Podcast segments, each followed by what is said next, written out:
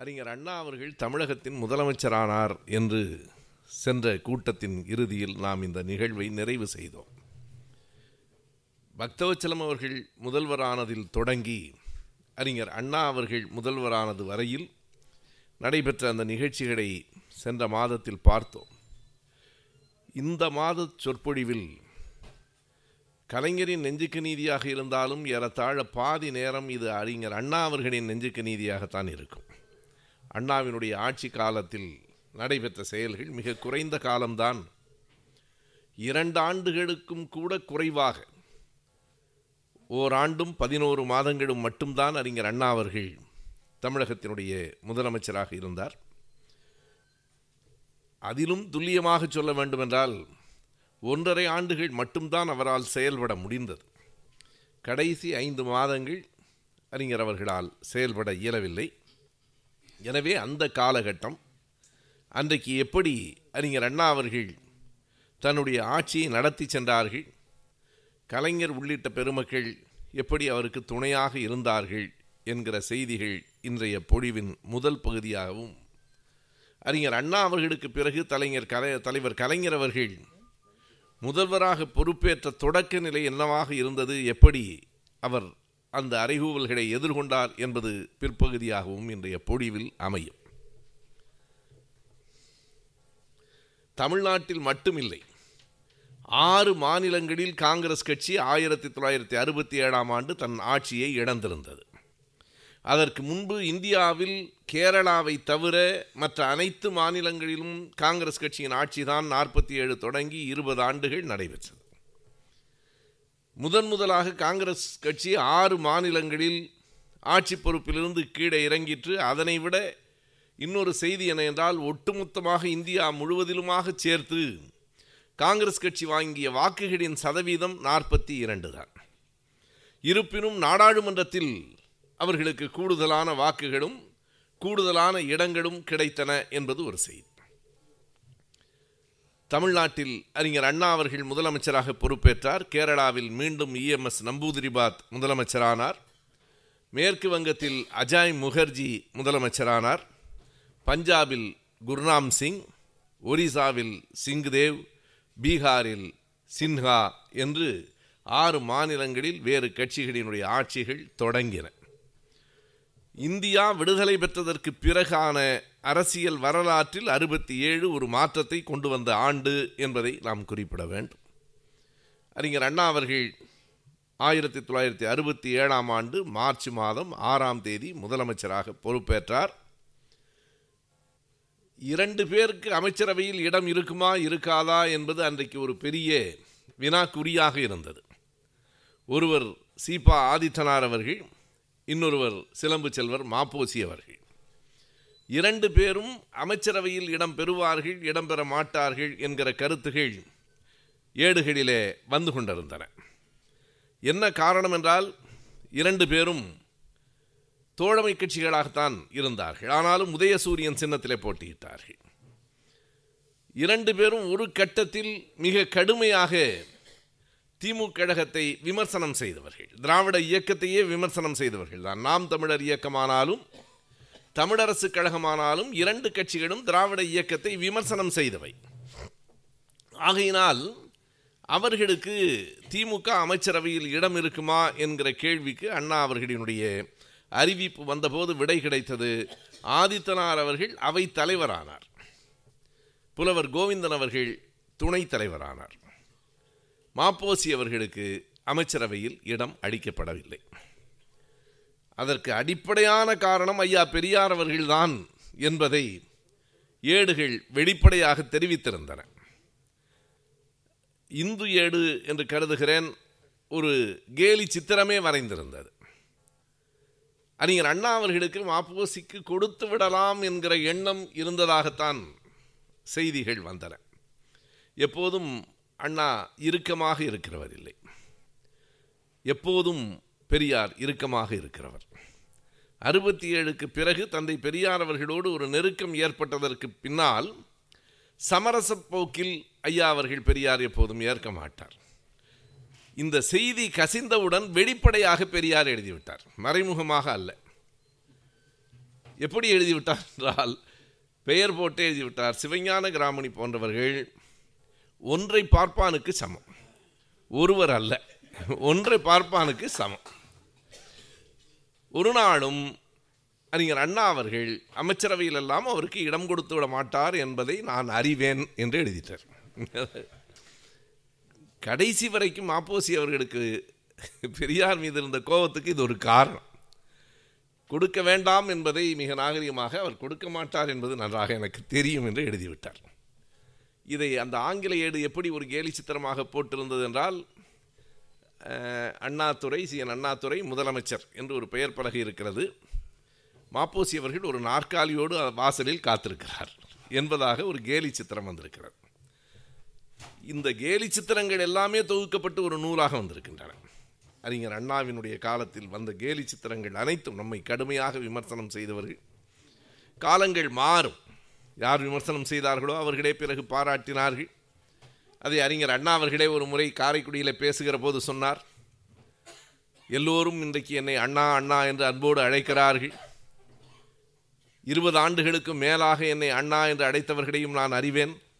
இருபது நாள்களாக என்னை அண்ணா என்று அழைத்துக் கொண்டிருக்கிறவர்களையும் நான் அறிவேன் என்று சொன்னார். ஆட்சிக்கு வந்ததற்கு பிறகு எல்லோருக்கும் அண்ணாதானே. எனவே நாட்டில் எப்படி நிலைமைகள் இருக்கும் என்பதை பகத்சிங்கை பற்றி மிக கடுமையாக கேலி செய்து விமர்சனம் எழுதிய ஏடுகள். பகத்சிங் பற்றிய ஆய்வில் எனக்கு கிடைத்த அந்த தகவல்கள் அவ்வளவு கடுமையாக விமர்சனம் செய்த ஏடுகள் பிற்காலத்தில் பகத்சிங்கினுடைய தியாகத்தை போற்றி எழுதின. அது மிகப்பெரிய குற்றம் என்று நான் சொல்ல மாட்டேன். தொடக்க நிலையில் அவர்கள் யார் என்று தெரியாத போது வருகிற விமர்சனமும் அதற்கு பிறகு மாறுகின்ற நிலையுமாக இருக்கும். எனவே அண்ணா அவர்களை பற்றிய இந்த விமர்சனங்கள் எல்லாவற்றையும் தாண்டி அண்ணா அவர்கள் அமைச்சரவையில் எப்படி செயல்பட்டார் என்பதை முதலில் சொல்ல வேண்டும். இரண்டு வகையாக தன்னுடைய ஆட்சியினுடைய போக்கை அவர் அமைத்து கொண்டார். ஒன்று மக்கள் நல திட்டங்களை நோக்கியது இன்னொன்று கொள்கை சார்ந்த திட்டங்களை நோக்கியது. இரண்டையும் அண்ணா கைவிடவில்லை. மக்கள் நல திட்டங்கள் என்பன எல்லா அரசுகளுக்கும் பொதுவானவை. யார் அரசுக்கு ஆட்சிக்கு வந்தாலும் மக்களுக்கு நன்மை செய்வோம் என்று சொல்லித்தான் வருகிறார்கள் செய்கிறார்களோ இல்லையோ அப்படித்தான் எல்லோரும் சொல்கிறார்கள். செய்ய வேண்டும் என்பதுதான் எந்த ஒரு அரசுக்குமான முதல் கடமை. எனவே மக்கள் நலம் சார்ந்த திட்டங்களும் கொள்கை சார்ந்த திட்டங்களுமாக இரண்டையும் அண்ணா அவர்கள் முன்னெடுத்தார்கள். ஆனால் மிக கவனமாக மக்கள் நலம் சார்ந்த திட்டங்கள் தான் முதலில் முன்னெடுக்கப்பட்டன. ஏனென்றால் எல்லோரும் காத்திருக்கிறார்கள். வந்தவுடனே அண்ணா அவர்கள் தடாலடியாக ஏதேனும் அறிவிப்பு கொடுப்பாரா என்கிற எதிர்பார்ப்பு இருக்கிறது.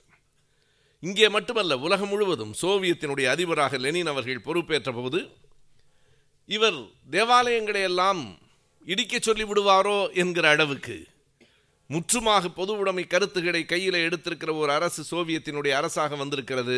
எனவே மதத்திற்கு கடவுளுக்கு எதிராக அவர்கள் செயல்படக்கூடுமோ என்கிற எதிர்பார்ப்பு இருந்த நேரத்திலே லெனின் அன்றைக்கு கொடுத்த அந்த அறிக்கை இன்றைக்கு வரைக்கும் வரலாற்றில் பேசப்படுகிற ஒன்று. லெனின் சொன்னார் மதம் என்பது அவரவர் தனிப்பட்ட செய்தி. அரசாங்கம் அதற்கு எந்த உதவியும் செய்யாது. எந்த இடத்திலும் குறுக்கிலும் நிற்காது. அது அவரவரினுடைய தனிப்பட்ட நம்பிக்கை சார்ந்தது. அண்ணா அவர்களும் அதை பற்றியே பேசாமல் முழுமையாக மூன்று செய்திகளை முன்னெடுத்து கொண்டார். அதுதான் முதல் செய்தி. அவர்களை ஆட்சியில் அமர்த்தியது அன்றைக்கு திமுக கழகத்தை ஆட்சியில் அமர்த்தியது மிக அடிப்படையாக இரண்டு செய்திகள் தான் ஒன்று மிக கடுமையாக தமிழ்நாட்டில் நிலவிய அரிசி பஞ்சம். இன்னொன்று மொழி போராட்டம். எனவே அறிஞர் அண்ணா அவர்கள் கையில் எடுத்த முதல் முயற்சி அரிசி பஞ்சத்தை போக்குவது. எல்லோரும் நன்றாக அறிவோம். ரூபாய்க்கு மூன்று படி அரிசி என்பதுதான் அண்ணா கொடுத்த வாக்குறுதி. இன்றைக்கு வரைக்கும் அதை பற்றி கேலியாக பேசிக் கொண்டிருக்கிறவர்கள் இருக்கிறார்கள். ரூபாய்க்கு மூன்று படி அரிசி முதலில் படி அரிசி பிறகு படிப்படியாக மூன்று படி அரிசி என்று அறிஞர் அண்ணா அவர்கள் சொன்னார்கள். மிக கடுமையான ஒரு அறைகூவலை அண்ணா அவர்கள் எதிர்கொண்டது அந்த செய்தியிலே தான் ஆனாலும் முதலில் அண்ணா செய்தது அரிசிக்காக மக்கள் மணிக்கணக்கில் காத்து கிடக்காமல் எப்படி மக்களை அந்த கொடுமையான நிலையிலிருந்து மாற்றுவது என்பதுதான். ஏனென்றால் ஆட்சிக்கு வந்ததற்கு பிறகு திருவாரூரில் நடைபெறுகிற கூட்டத்தில் தலைவர் கலைஞர் அவர்கள் பேசுகிறார். அந்த பேச்சு எல்லாம் அப்படியே நெஞ்சுக்கு நிதியிலே பதிவாகி இருக்கிறது. அவர் தெளிவாக சொல்லுகிறார் இந்த ஆட்சி ஏன் வீழ்ந்தது? பொங்கு மணிமார்பும் பொருதடக்கை வாழும் கொண்டு அரசுகளை வீழ்த்தி வெற்றி முரசுகளை முடக்கினார்கள் அன்றைய தமிழர்கள். பொங்கு மணிமார்பும் பொருதடக்கை வாழும் அவருடைய இலக்கிய அறிவு அரசியலுக்கு எப்படி பயன்படுகிறது என்பதற்காக சொல்லுகிறார். அப்படி அன்றைக்கு அரசுகளை வீழ்த்தி முரசுகளை முடக்கினார்கள் அன்றைய தமிழர்கள். பொங்கி வரும் கண்ணீரும் பொறுக்க முடியாத வறுமையும் தந்திட்ட அரசுகளை வீழ்த்தி ஜனநாயக முரசுகளை முடக்கி இருக்கிறார்கள் இன்றைய தமிழர்கள் என்று பேசினார். எனவே பொங்கி வரும் கண்ணீரும் பொறுக்க முடியாத வறுமையும் காங்கிரஸ் ஆட்சியை வீழ்த்தியது என்றால் அதுவே தொடர்வது திமுக ஆட்சிக்கு பெருமை தராது.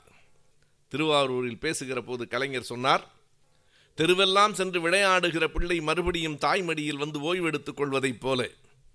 களமெல்லாம் சென்று போராடுகிற வாழ் மறுபடியும் உரைக்குள் கொஞ்ச நேரம் வந்து உறங்குவதைப் போல. நாடெல்லாம் சுற்றி வந்த நான் மறுபடியும் திருவாரூர் தெருக்களுக்கு வந்திருக்கிறேன் என்று பேசினார்.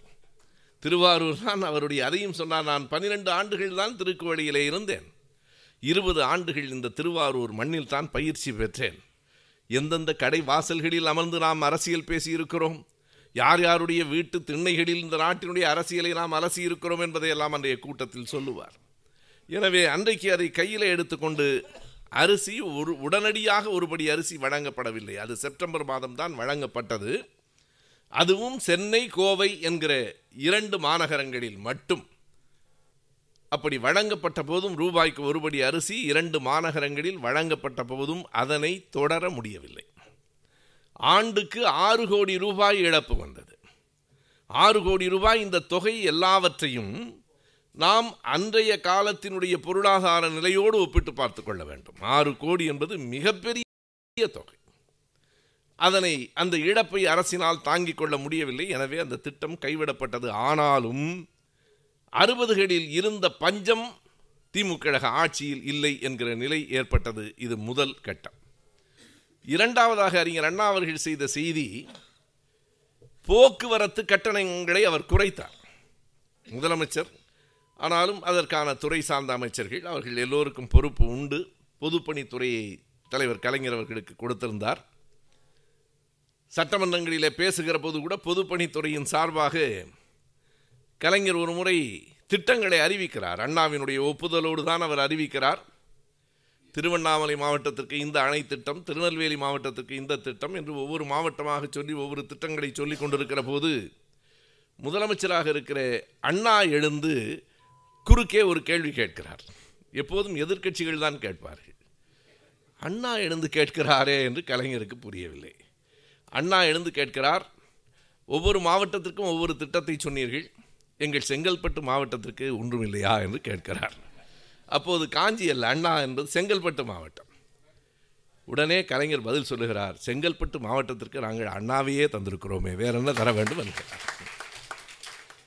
இது செய்தியில் இருக்கிறது. தலைவர் அவர்களிடத்திலே நான் கேட்கிறேன் அந்த நிகழ்ச்சி மிக சுவையாக இருந்தது. அண்ணா கேட்டதும் நீங்கள் சட்டமன்றத்தில் விடை சொன்னதும். தலைவர் சொல்கிறார் அதற்கு பிறகும் அந்த உரையாடல் தொடர்ந்தது. மகுழுந்தில் போகிற போது தலைவர் சொல்கிறார் நான் அண்ணாவிடம் கேட்கிறேன். என்ன திடீரென்று நீங்கள் எழுந்து கேள்வி கேட்டால் நான் என்ன அண்ணா பதில் சொல்லுவது? நீங்கள் சொன்ன திட்டத்தை தானே நான் சொல்லுகிறேன். பிறகு செங்கல்பட்டு மாவட்டத்திற்கு என்ன என்று கேட்டால் நான் என்ன சொல்லுவது? அண்ணா சொல்லுகிறார் எந்த கேள்விக்கும் நீ விடை சொல்லிவிடுவாய் என்கிற தைரியத்தில் தான் உன்னை கேட்டேன். அந்த தைரியத்தில் நான் உன்னை நான் கேள்வி கேட்டேன் என்கிறார். இப்படி திட்டங்கள் அறிவிக்கப்படுகிற போது போக்குவரத்து கட்டணம் குறைக்கப்படுகிறது. அது முதலில் இரண்டாவதாக. முதலில் நெடுந்தொலைவு போகிற போக்குவரத்து கட்டணங்கள் குறைக்கப்படுகின்றன. தலைவர் கலைஞர் அவர்கள் முதலமைச்சர் ஆனதற்கு பிறகுதான் போக்குவரத்துகள் பேருந்துகள் நாட்டுடைமை ஆக்கப்பட்டன. ஆனால் அதன் தொடக்கம் அண்ணாவின் காலத்தில் இருந்திருக்கிறது. காஞ்சிபுரத்திலிருந்து விழுப்புரத்துக்கு சென்னையிலிருந்து சென்றாயன் மலைக்கு அந்த தடங்களில் ஓடும் பேருந்துகள் முதலில் அண்ணாவின் காலத்தில் நாட்டுடைமை ஆக்கப்பட்டு விட்டன அது ஒரு குறிப்பிடத்தக்க செய்தி. அது முதல் நிகழ்ச்சி எங்கே நடக்கிறது என்றால் காஞ்சிபுரத்திலே நடக்கிறது. காஞ்சிபுரத்திலே இருந்து விழுப்புரம் வரைக்கும் செல்லுகிற அந்த தடங்களில் ஓடுகிற அனைத்து பேருந்துகளும் அரசுடைமை ஆக்கப்படுகின்றன என்பது கடுமையான எதிர்ப்பும் வருகிறது. நீங்கள் தேன்கூட்டிலே கை வைக்கிறீர்கள். தேனீக்கள் உங்களை கொட்டாமல் விடாது. என்று ஏடுகள் எழுதுகின்றன. அதற்கும் அந்த கூட்டத்தில் கலைஞர் அவர்கள் தான் விடை சொல்கிறார். நாங்கள் தேனீக்களின் மீது கை வைக்கவில்லை தேனை மட்டும்தான் எடுக்கிறோம். தேனீக்களை நாங்கள் ஒன்றும் செய்ய போவதில்லை. ஆனால் அதற்காக தேனை எடுக்காமல் இருக்க முடியாது. நாங்கள் தேனீக்களுக்கு எதிரானவர்கள் அல்ல தேனை எடுத்து மக்களுக்கு தருகிறவர்கள். என்று அந்த தேன்கூட்டையே அடிப்படையாக வைத்து அவர் சொன்ன விடையும் அப்படியே பதிவாகி இருக்கிறது. மூன்றாவதாக அண்ணா அவர்கள் கையில் எடுத்துக்கொண்டது முதலில் அரிசி இரண்டாவது போக்குவரத்து கட்டண குறைப்பு மூன்றாவது தொழிலாளர்கள் யார் யார் பழி வாங்கப்பட்டிருக்கிறார்கள். அவர்களுக்கான ஊக்கத்தொகை எங்கெங்கே நிலுவையில் இருக்கிறது. அவர்கள் போராடி கேட்கவில்லை. அண்ணா அழைத்து உங்கள் சங்கத்தினுடைய கோரிக்கை இது. இத்தனை காலம் அது நிலுவையில் இருக்கிறது. வருகிற முதல் தேதியிலிருந்து உங்களுக்கு அது அளிக்கப்படும் என்று முதலில் எல்லா தரப்பு மக்களுக்குமான செயல்பாடுகளை செய்கிறார். இதுதான் அண்ணாவினுடைய ஆட்சியின் தொடக்கம். அதற்கு பிறகுதான் நம்முடைய கொள்கை சார்ந்த மக்கள் நலத்திட்டங்களை ஓரளவுக்கு முடித்துக்கொண்டு மக்களின் நெஞ்சில் ஒரு மகிழ்ச்சி வந்ததற்கு பிறகு கொள்கை சார்ந்த திட்டங்களுக்கு வருகிறார். நான் முதலிலேயே சொன்னேன் ஒருபடி அரிசி திட்டம் தோல்வியை சந்தித்தது. அதற்கு மாற்றாகத்தான் குடிசை மாற்று வாரியம் பின்னால் வருகிறது. குடிசை மாற்று வாரியத்தின் மூலமாக ஓரளவுக்கு மக்களுக்கான அந்த குறை வாடகை அன்றைக்கு ஐம்பது ரூபாய் அறுபது ரூபாய் கொடுக்க வேண்டிய வீட்டுக்கு பத்து ரூபாயிலிருந்து பதினைந்து ரூபாய் வாடகை. எனவே அந்த சுமையை குறைக்கிறார்கள். அதற்கு பின்னால் தமிழ் நோக்கி நம்முடைய பகுத்தறிவு சிந்தனைகளை நோக்கி அண்ணாவின் ஆட்சி நகர்கிறது முதல் அவருடைய செயல்பாடு மார்ச் ஆறாம் தேதி அவர் பதவியேற்றார். ஏப்ரல் மாதம் பதினான்காம் தேதி மெட்ராஸ் ஸ்டேட் செக்ரட்டேரியட் என்கிற பலகை அகற்றப்பட்டு தமிழ் நான் தமிழக அரசு தலைமைச் செயலகம் என்கிற பெயர் பொறிக்கப்பட்டது. ஏப்ரல் மாதம் பதினான்காம் தேதி அதை அண்ணா அவர்கள் தொடக்கி வைப்பதும் அந்த நியான் விளக்குகளில் அந்த எழுத்துகள் தமிழ் எழுத்துகள் ஒளிர்வதுமாக தலைமைச் செயலகம் என்கிற பெயரை தமிழ்நாட்டுக்கு தமிழக தலைமைச் செயலகம் என்கிற பெயரை கொடுப்பதற்கு அத்தனை காலம் ஆகியிருக்கிறது. அப்படி ஒரு பெயர் பலகை அங்கே உருவாக்கப்பட்டது. அதற்கு பின்னால் அறிஞர் அண்ணா அவர்களே என் ஆட்சி காலத்தில் நான் மறக்க முடியாமல் செய்த சாதனைகள் மூன்று என்று குறிப்பிட்டவைகளை நாம் பார்க்கலாம். இங்கே இருக்கிற அவையில் இருக்கிற நாம் எல்லோரும் பெரும்பாலும் அந்த செய்திகளை முழுமையாக அறிந்தவர்கள்தான். ஆனாலும் பொதுமக்களிடம் திரும்ப திரும்ப சொல்ல வேண்டியிருக்கிறது. அதுவும் இந்த நேரத்தில் கண்டிப்பாக சொல்ல வேண்டியிருக்கிறது. இன்னும் இரண்டு மாதங்களுக்கு சொல்லிக்கொண்டே இருக்க வேண்டியிருக்கிறது.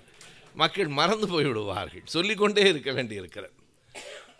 அண்ணா என்ன சொன்னார் என்றால் இந்த மூன்றும் எனக்கு மன நிறைவு தந்திருக்கிற சாதனைகள் என்பது மட்டுமில்லை. இனி எந்த காலத்தில் யார் ஆட்சிக்கு வந்தாலும் மாற்ற முடியாத சாதனைகள் என்று சொன்னார். இன்றைக்கு வரைக்கும் மாற்ற முடியவில்லை. தமிழ்நாடு அரசு என்று பெயர் சூட்டியது.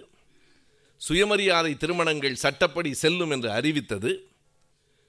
மூன்றாவதாக இனிமேல் பள்ளிக்கூடங்களில் தமிழ்நாட்டில் மும்மொழி கொள்கை என்பது இல்லை இருமொழி கொள்கைதான் என்று கூறியது. இந்த மூன்றும் தான் அண்ணாவினுடைய காலத்தினுள் மிகப்பெரிய அவருடைய காலத்தில் மிக குறுகிய காலத்தில் அவர் செய்த சாதனைகள் என்று அறிஞர் அண்ணாவாலேயே சொல்லப்பட்டவை. தமிழ்நாடு பெயர் மாற்ற வரலாற்றை நாம் அறிவோம். திடீரென்று திமுக ஆட்சிக்கு வந்ததற்கு பிறகு அதனை செய்யவில்லை.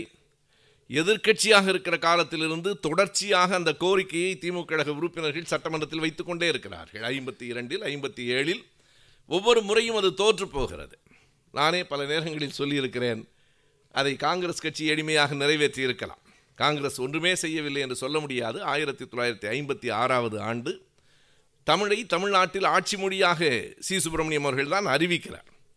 ஆனால் தமிழ்நாடு என்கிற பெயர் மாற்றத்தையும் அறிவித்திருந்தால் ஒரு பெரும் புகழ் அவர்களுக்கு கூட வந்திருக்கும். ஆனாலும் காலம் அண்ணாவுக்காக காத்திருந்திருக்கிறது. அந்த பெருமையும் புகழும் அண்ணாவுக்குத்தான் போக வேண்டும் என்று காங்கிரஸ்காரர்கள் முடிவு செய்து விட்டார்கள். அதை நான் சென்ற முறை சொன்ன மாதிரி அண்ணாவே சொல்லுவார். நம்மை கொஞ்சம் கொஞ்சமாக அவர்கள் தான் இந்த இடத்துக்கு அழைத்து வந்து விட்டார்கள். தெருவிலை பேசினால் போதுமா? சட்டமன்றத்துக்கு வந்து பேசி பாருங்கள் என்றார். சட்டமன்றத்துக்கு வந்தோம். உதிரி கட்சியாக இருந்தால் போதுமா? எதிர்க்கட்சியாக வந்து பாருங்கள் என்றார். எதிர்க்கட்சியாக வந்தோம்.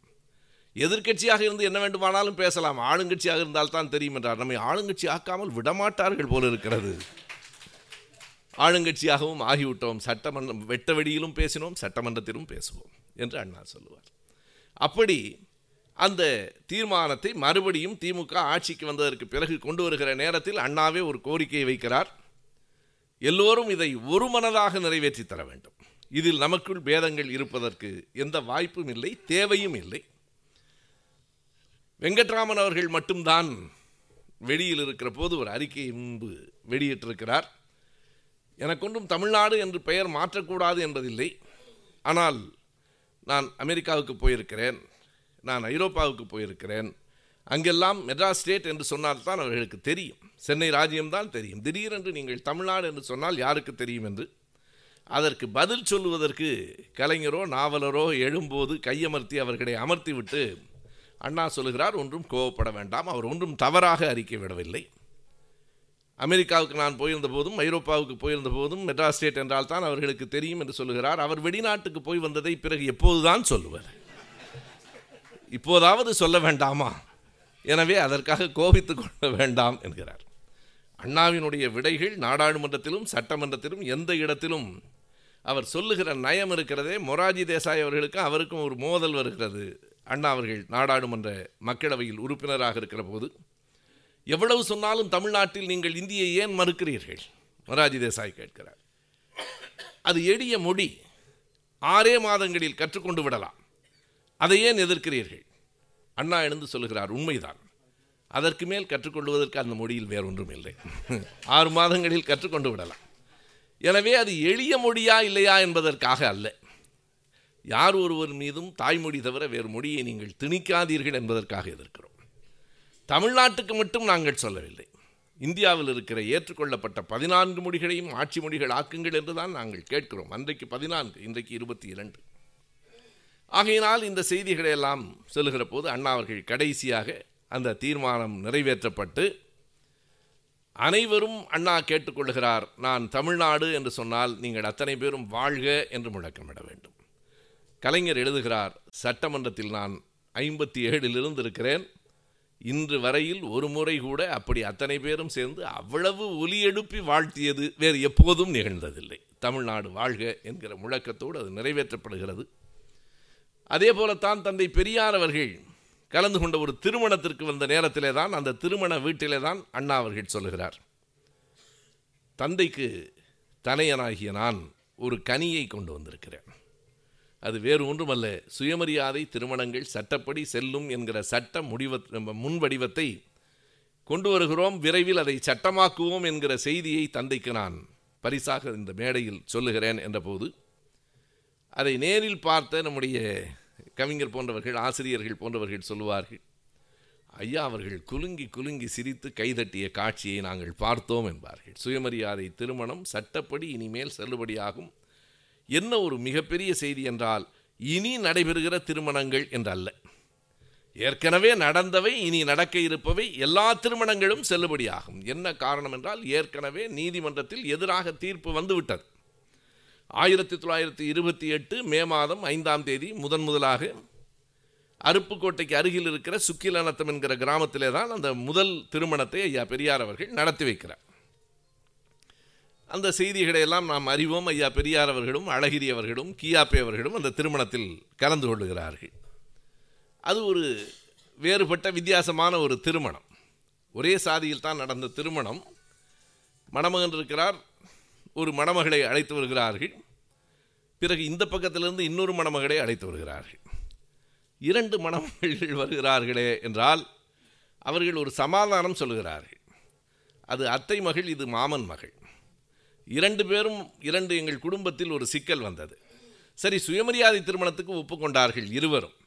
யாரை திருமணம் செய்வது என்று கேட்டபோது மணமகன் ரொம்ப நல்லவன் ரெண்டு பேரையும் திருமணம் செய்து விடுகிறேன் அதனால் நாங்களும் ஒப்புக்கொண்டு விட்டோம் மூன்று குடும்பமும் ஒப்புக்கொண்டு விட்டோம் என்று சொன்ன பிறகு கியாப்பே அவர்கள் எழுந்து இதை நான் ஏற்க முடியாது.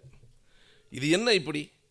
இதெல்லாம் ஒரு முறை இல்லை என்று எடுகிற போது அழகிரி தான் உட்காரியா இவ்வளவு நாளைக்கு அப்புறம் ஒருத்தன் புரோகிதன் இல்லாமல் கல்யாணம் பண்ணுறான் ரெண்டு பண்ணால் பண்ணிட்டு போகிறான் உனக்கு என்ன உட்காருன்னார் இது அந்த சுக்கில நத்தம் அந்த ஒரு ரெட்டியார் சமூகத்தில் நடந்த திருமணம். பிறகு கியாப்பை பேசுகிற போது சொன்னார் சரி வள்ளி தெய்வானையாக இருக்கட்டும் என்று. அதையும் அழகிரி கடிந்து கொண்டார். இப்போதும் முக்கு வேறு உதாரணம் வராதா? இப்படி நடந்த அந்த திருமணம் ஆனால் அதற்கு முன்பாகவே இது அறிவிக்கப்பட்டு இதுதான் இன்றைக்கு வரையில் சுயமரியாதை திருமணத்தின் முதல் திருமணம் என்று நாம் பதிவுகளிலிருந்து சொல்லுகிறோம். அதற்கு முன்பாகவே ஐயா நாகை காடியப்பன் அவர்கள் திருமணம் இருபத்தி ஆறிலேயே நடந்திருக்கிறது. ஐயா பெரியார் அவர்களை எல்லாம் அழைத்திருக்கிறோம் என்கிற செய்தி இருக்கிறது. இது சுயமரியாதை இயக்க திருமணத்தினுடைய செய்தி. குறிப்பிடத்தக்க செய்தி என்ன என்றால் ஆயிரத்தி தொள்ளாயிரத்தி ஐம்பத்தி மூன்றாம் ஆண்டு ஒரு வழக்கில் தீர்ப்பு வந்தது. அந்த தீர்ப்பு இப்படி திருமணம் செய்திருந்தால் அதாவது குறிப்பாக என்ன சொல்லியிருக்கிறார்கள் என்றால் அந்த சப்தபதி ஏழு அடிகளை எடுத்து வைக்காமல் அக்னி வளர்க்காமல் ஒரு திருமணம் நடந்தது என்று சொன்னால் அந்த திருமணத்தில் உடன்பட்ட பெண் மனைவியாக கருதப்பட முடியாது. She may be treated as concubine என்று வருகிறது. அவர் ஒரு ஆசை நாயகியாக கருத்தில் கொள்ளலாமே தவிர அது சட்டப்படி செல்லாது என்று சொல்லிவிட்டால் சொத்துரிமை கிடையாது. அதான் சிக்கல்.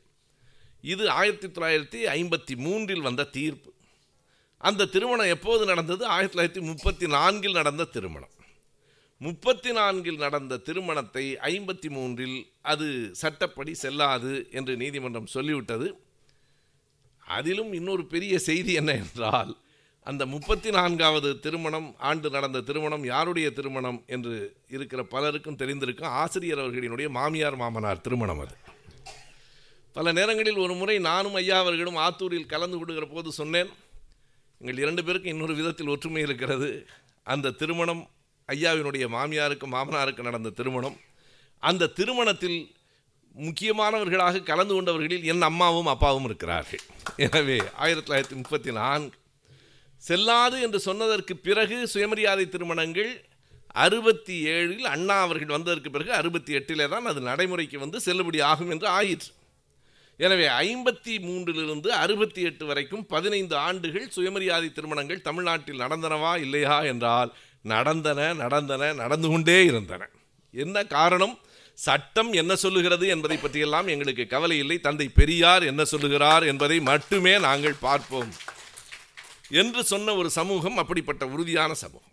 எங்கள் வீட்டிலேயே இன்றைக்கு திரைப்பட இயக்குனராக இருக்கிற அண்ணன் எஸ்பி முத்துராமன் அவர்கள் திருமணம் ஐம்பத்தி ஏழில் சுயமரியாதை திருமணமாக நடைபெற்றது. அதாவது எப்போது அது செல்லாது என்று சொல்லப்பட்டதோ அந்த காலத்தில். எனவே தான் நான் குறிப்பாக சொல்லுவேன் ஐம்பத்தி மூன்றுக்கு முன்பும் அறுபத்தி எட்டுக்கு பின்பும் நடந்த திருமணங்கள் சுயமரியாதை திருமணங்கள் ஐம்பத்தி மூன்றுக்கும் அறுபத்தி எட்டுக்கும் இடையில் நடந்த திருமணங்கள் புரட்சிகரமான சுயமரியாதை திருமணங்கள். அந்த சட்டத்தையும் மீறி அதை பற்றியும் கவலைப்படாமல் நடந்த திருமணங்கள்.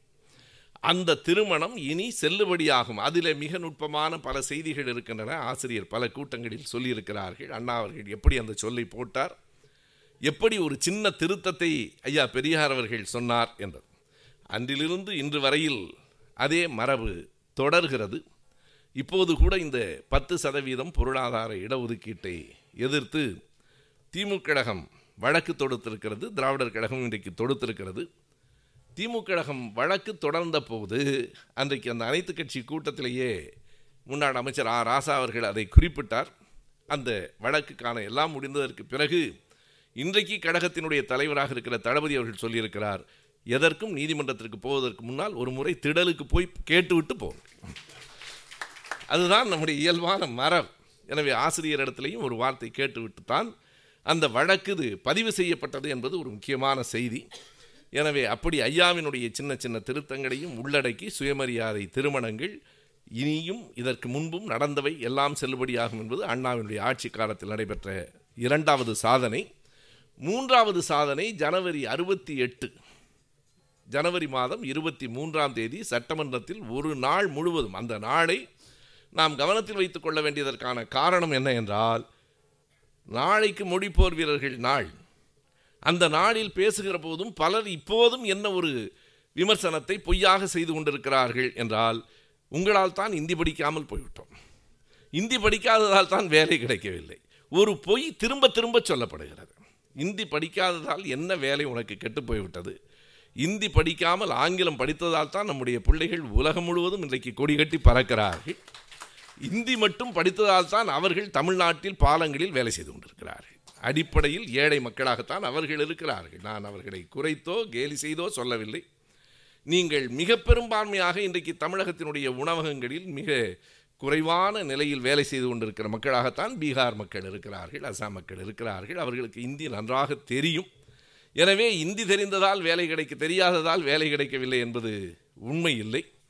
அன்றைக்கு ஆயிரத்தி தொள்ளாயிரத்தி அறுபத்தி எட்டு ஜனவரி இருபத்தி மூன்றாம் தேதி தமிழ்நாடு சட்டமன்றம் இதற்காக மட்டுமே கூட்டப்பட்டு ஒரு நாள் முழுவதும் விவாதம் நடைபெற்று ஏன் மும்மொழி கொள்கை வேண்டாம் எதனால் இருமொழி கொள்கை வேண்டும் என்பதை திறந்த விவாதமாக நடத்தி அதற்கு பிறகுதான் அண்ணா அவர்கள் அந்த தீர்மானத்தை கொண்டு வந்தார்கள்.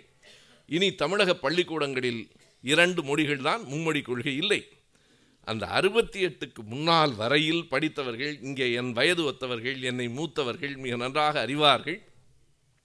அப்போது இந்தி என்பது ஒரு பாடம். அதில் நீங்கள் தேர்வு பெற வேண்டும் என்பதில்லை.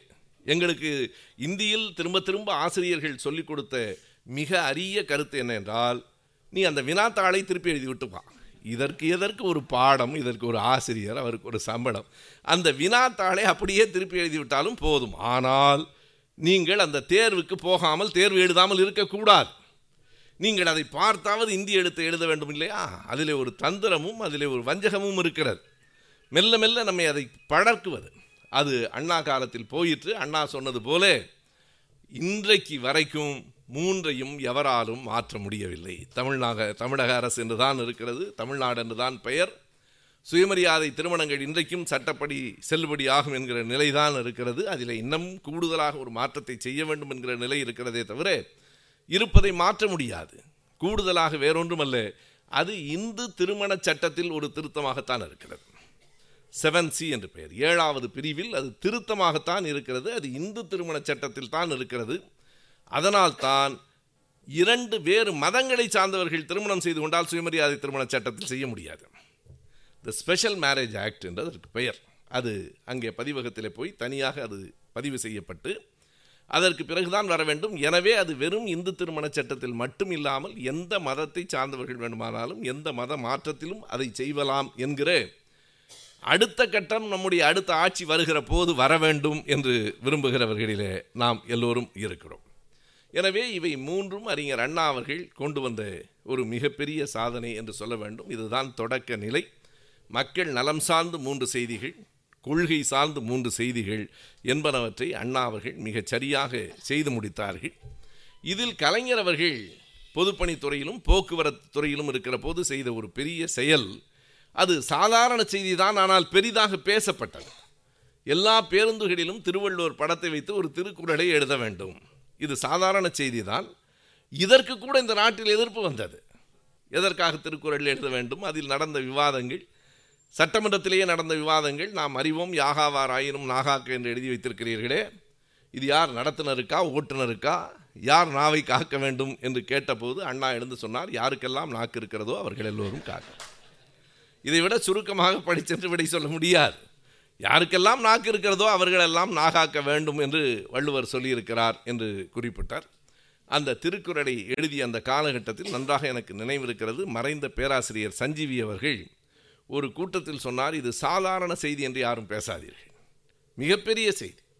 பேருந்தில் போகிற பொதுமக்கள் கண்ணிலே படுகிற மாதிரி திருக்குறளை எழுதி வைக்க வேண்டும் என்று சொன்ன கலைஞரை நான் ஒரு அமைச்சராக பார்க்கவில்லை தமிழுக்கு கிடைத்த ஒரு மிகப்பெரிய மாமனிதராக பார்க்கிறேன் என்று சொன்னார். சஞ்சீவி அவர்கள் சிலம்பு செல்வரோடு மிக நெருக்கமானவர் எளிதாக யாரையும் பாராட்டி விட மாட்டார். நான் அவருடைய நேரடியாக வகுப்பில் இருந்த மாணவன். எனவே அவர் அவ்வளவு தெளிவாகவும் உறுதியாகவும் அவர் பாராட்டினார். இவையெல்லாம் அண்ணாவினுடைய ஆட்சி காலத்தில் நாம் மறக்காமல் குறிக்க வேண்டிய செய்திகள். அண்ணா அவர்கள் பலரை பாராட்டவும் செய்வார். மிக நயமாக இடித்துரைக்கவும் செய்வார். கலைஞர் அவர்களுக்கு சங்கீத நாடக சபா என்று அப்போது இருந்தது. அதுதான் இப்போது இயலிசை மன்றம். அந்த சங்கீத நாடக சபாவில் கலைஞருக்கு கலைமாமணி பட்டம் அண்ணா வழங்கினார். கலைமாமணி பட்டம் என்பது இப்போது ஏறத்தாழ நம்மிலேயே பலரும் கலைமாமணிகளாகத்தான் இருப்போம். வேடிக்கையாக சொல்ல வேண்டுமானால் கலை ஒரு கல்லை மேலே எறிந்தால் பெரும்பாலும் கலைமாமணி மேலே தான் வந்து விழுகும். அவ்வளவு பேர் இருக்கிறோம். ஆனால் அன்றைக்கு கலைமாமணியினுடைய பெரிய சிறப்பாக கலைஞர் சொல்லுவது அதை நான் அறிஞர் அண்ணாவின் கைகளால் பெற்றேன் என்பதுதான். அது கூட அந்த நிகழ்ச்சியை கலைஞர் நெஞ்சுக்கு நீதியிலே பதிவு செய்திருக்கிறார். மேடையிலே ஒவ்வொருவராக விருது பெற்றவர்களை அழைத்து அண்ணா அவர்கள் மாலை அணிவிக்க நாவலர் அருகிலே இருந்து அந்த விருதுகளை வழங்குகிறார்.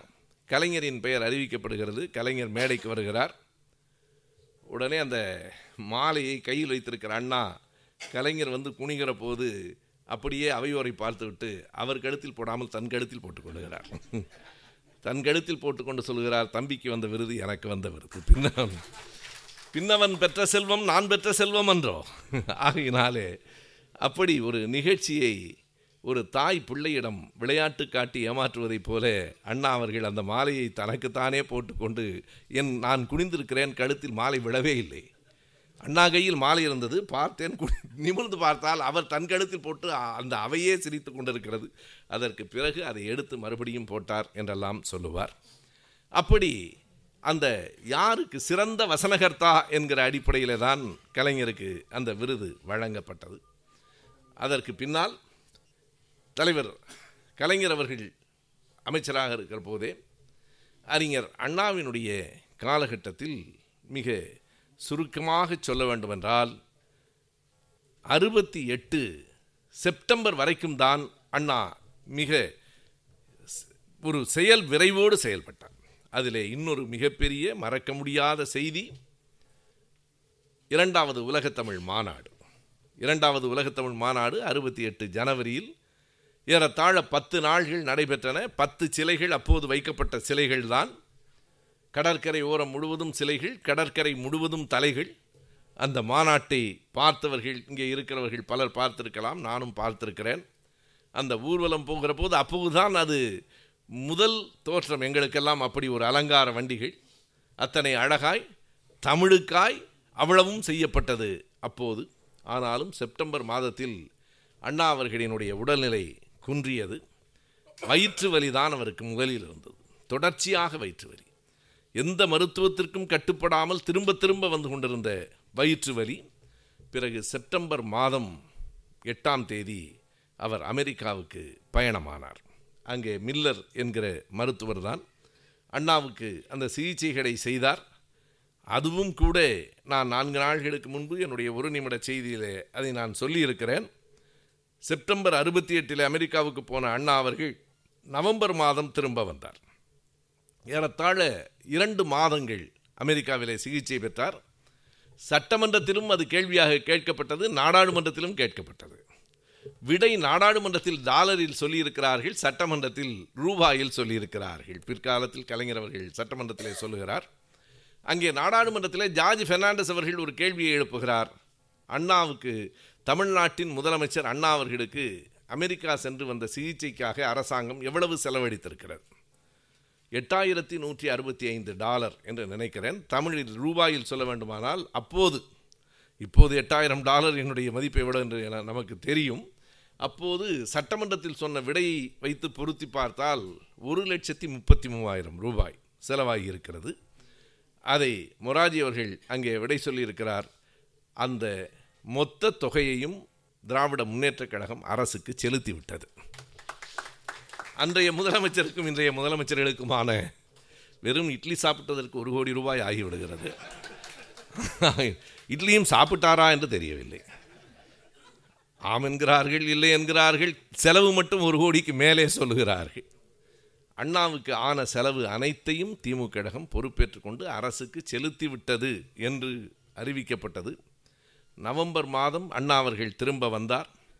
அண்ணா அவர்கள் அங்கே இருக்கிற போது கலைஞருக்கு எழுதிய கடிதங்கள் மூன்று கடிதங்கள் என்றே ஒரு தலைப்பிட்டு இரண்டாம் தொகுதியில் கலைஞர் எழுதியிருக்கிறார்.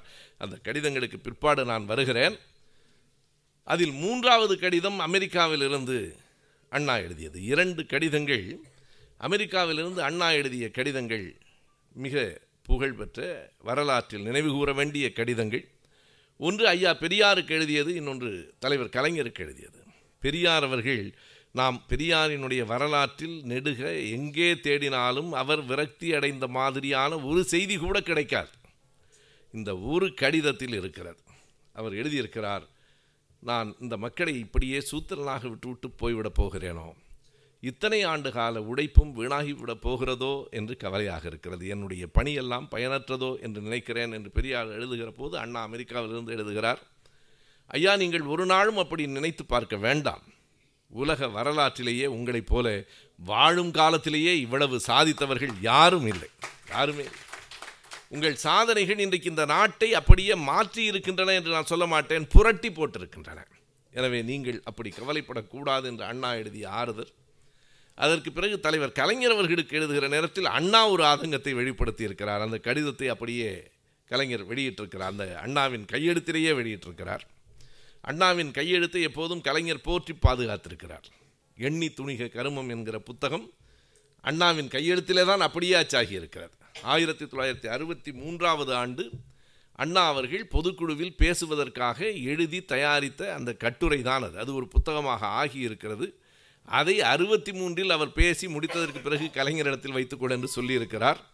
கலைஞர் நாற்பது ஆண்டுகள் அதை பத்திரமாக வைத்திருந்து இரண்டாயிரத்தி மூன்றில் அதை நூலாக வெளியிட்டிருக்கிறார். அண்ணாவின் கையெழுத்திலேயே அந்த புத்தகம் வந்திருக்கிறது.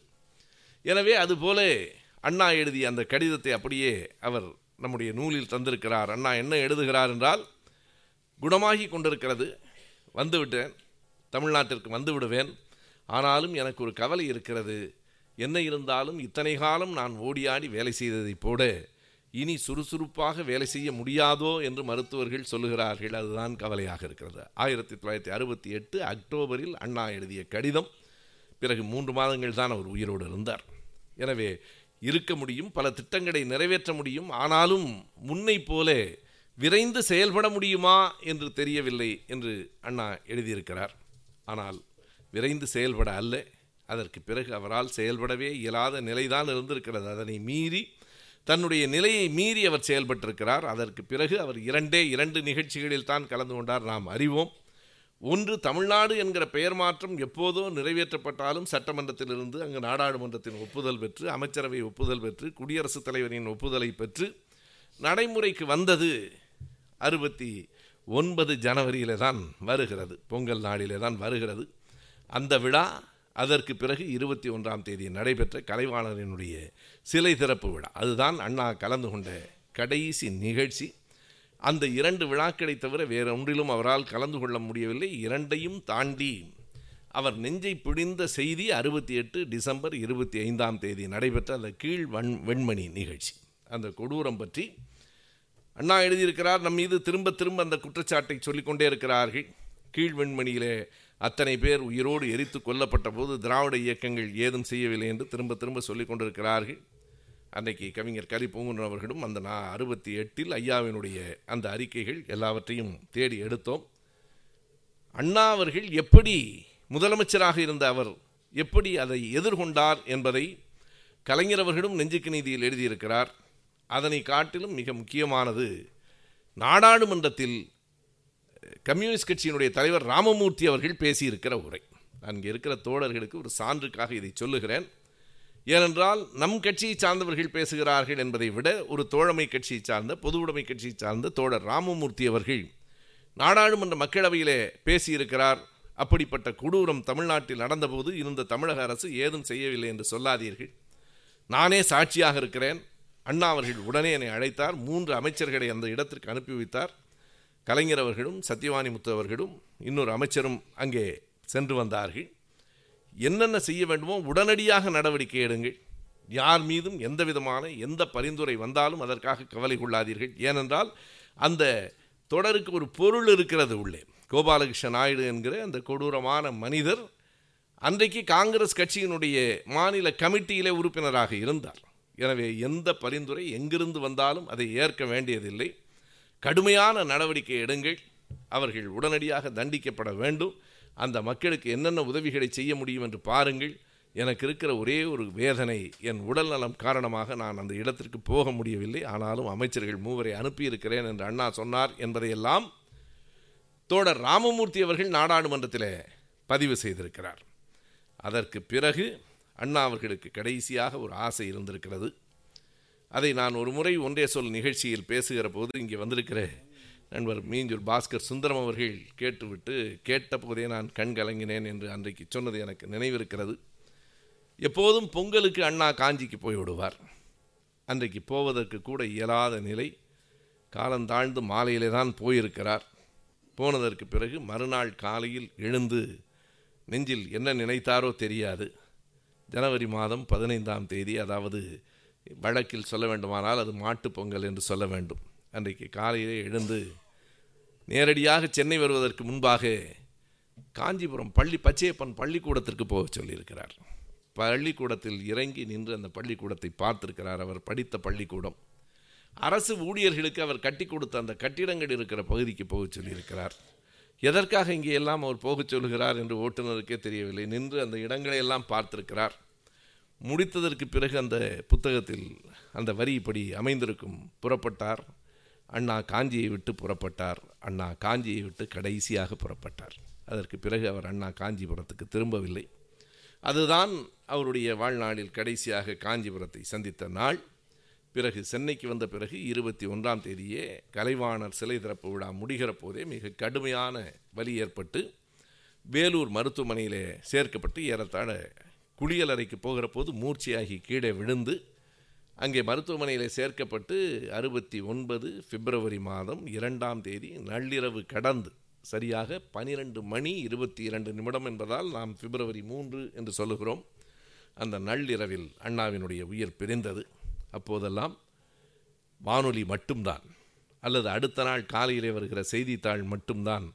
தொலைக்காட்சி இல்லை. காலை மதியம் மாலை செய்திக்கு பிறகு அடுத்த நாள் காலை செய்தி வரைக்கும் என்ன நடக்கிறது என்று தெரியாது. நான் மிகைப்படுத்தி சொல்லவில்லை. அண்ணா மருத்துவமனையில் இருந்த நேரத்தில் அத்தனை ஊர்களிலும் வானொலி செய்தி ஒலிபரப்பப்படுகிற போது கூட்டங்கூட்டமாக நின்று மக்கள் கேட்டார்கள். கூட்டங்கூட்டமாக தங்கள் குடும்பத்தில் ஒருவருக்கு ஏதேனும் நேர்ந்துவிட்டால் எப்படி மக்கள் வருந்துவார்களோ அப்படி அண்ணாவினுடைய மரணம் தமிழ்நாட்டு மக்களை உலுக்கி எடுத்தது என்று சொல்ல வேண்டும். நான் என் புத்தகத்தில் எழுதியிருக்கிறேன் கூட்டங்களில் சொல்லியிருக்கிறேன். என் அப்பா அப்படி அழுது நான் அது வரைக்கும் பார்த்ததே இல்லை. எங்கள் பாட்டி இறந்த போதோ மற்ற நேரங்களிலோ அப்படி நான் பார்த்ததில்லை. அதுவும் திடீரென்று எங்கள் வீட்டு வாயிலில் ஒரு குதிரை வண்டி வந்து நிற்கிறது. அந்த குதிரை வண்டியிலிருந்து கவிஞர் முடியரசன் அவர்கள் இறங்கி வருகிறார். அப்பாவும் அவரும் மிக நெருக்கமான நண்பர்கள். இரண்டு பேரும் ஒருவரை பார்த்து ஒருவர் ஓவென்று அழுது அலறி அழுகிறார்கள். இரண்டு பேரும் அப்போதே அங்கிருந்து புறப்பட்டு எப்படியோ கிடைத்த பேருந்தில் ஏறி அண்ணாவினுடைய இறுதி ஊர்வலத்துக்கு வந்து திரும்பினார்கள். அந்த அண்ணாவின் மரணத்தில் இன்றைக்கும் கலைஞர் எழுதிய அந்த கவிதை இப்போதும் ஒவ்வொரு தமிழரும் அறிந்த கவிதையாக அந்த அளவுக்கு ஒரு கவிதை அறியப்பட்டிருக்கும் என்று சொல்ல முடியாது. வானொலியிலே தான் கலைஞர் அந்த கவிதையை பாடினார்.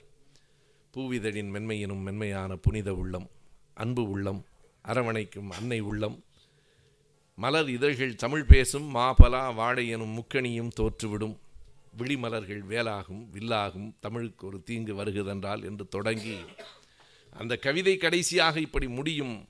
அண்ணா நீ கண்மூடி யோசி கண்மூடி கொண்டு யோசிக்கும் பேரழகை பார்த்துள்ளேன். ஆனால் இப்படி மண்மூடி கொண்டு உன்னை பார்ப்பதை தடுப்பதை இந்த கொடுமையை என் செய்ய எதையும் தாங்கும் இதயம் வேண்டுமென்றாய்? இதையும் எப்படி அண்ணா எம் இதயம் தாங்கும்? கடைசியாக அந்த கவிதை இப்படி முடிகிறது. எல்லோருக்கும் தெரிந்த வரி தான் நினைவுபடுத்துவதற்காக சொல்லுகிறேன். நீ இருக்கும் இடம் நோக்கி நான் வரும் வரையில். நீ இருக்கும் அது அந்த வரியை அவர் அன்றைக்கு எழுதுகிற போது கவிதையாக எழுதியிருக்கலாம் நீ இருக்கும் இடம் நோக்கி நான் வரும் வரையில் உன் இதயத்தை இரவலாக தந்திடனா என்று அந்த கவிதையினுடைய கடைசி வரிகள் வருகிற போது மறக்காமல் கொண்டு வந்து உன் காலடியில் சேர்ப்பேன் அண்ணா என்று அந்த கவிதை முடியும். அந்த கவிதை கேட்டு அண்ணாவினுடைய இறப்பு செய்தி கேட்டு மக்கள் அழுததைப் போலவே கலைஞரின் கவிதை கேட்டும் நாடு அழுதது என்பது மிகைப்படுத்தப்படாத உண்மை. அதனால்தான் அந்த கவிதை இத்தனை ஆண்டுகளுக்கு பிறகும் இன்னமும் நிற்கிறது. இன்றைக்கும் நான் அறிவேன் அந்த கவிதையை அப்படியே முழுமையாக மனப்பாடமாக சொல்லுகிற நண்பர்கள் உண்டு. இன்றைக்கும் அந்த கவிதையை சொன்னால் இத்தனை ஆண்டுகளுக்கு பிறகும் அந்த கவிதை கேட்டு கலங்குகிற கண்கள் உண்டு. எனவே அத்தனை ஆற்றலோடு அந்த கவிதையை கலைஞர் படைத்தார். இது பிப்ரவரி மூன்று.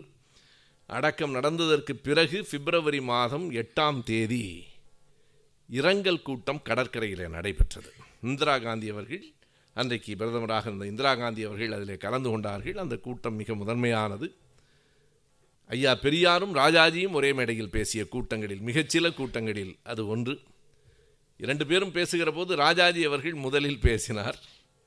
அவர் பேசுகிற போது என்ன பேசுவார் என்று பெரியாருக்கு தெரியாது. ஆனால் இப்படித்தான் பேசுவார் என்று இவர் எதிர்பார்த்திருக்கிறார். எனவே அருகில் இருந்த நம்முடைய ஐயா ஆசிரியர் அவர்களே என்ன பேசுகிறார் இவ்வளவுக்கு அந்த காதை குவித்து கொண்டு பெரியார் கேட்கிறார். இருந்தாலும் கேட்கவில்லை. ராஜாஜி இவர் நினைத்த மாதிரியே தான் பேசுகிறார். அண்ணா முதலில் கொஞ்சம் பிடிவாதமாக நாத்திகராக இருந்தார். பிறகு பக்குவமாகி மாறிவிட்டார். அவருடைய இரங்கல் கூட்டத்தில் ராஜாஜியின் செய்தி அதுதான். பிற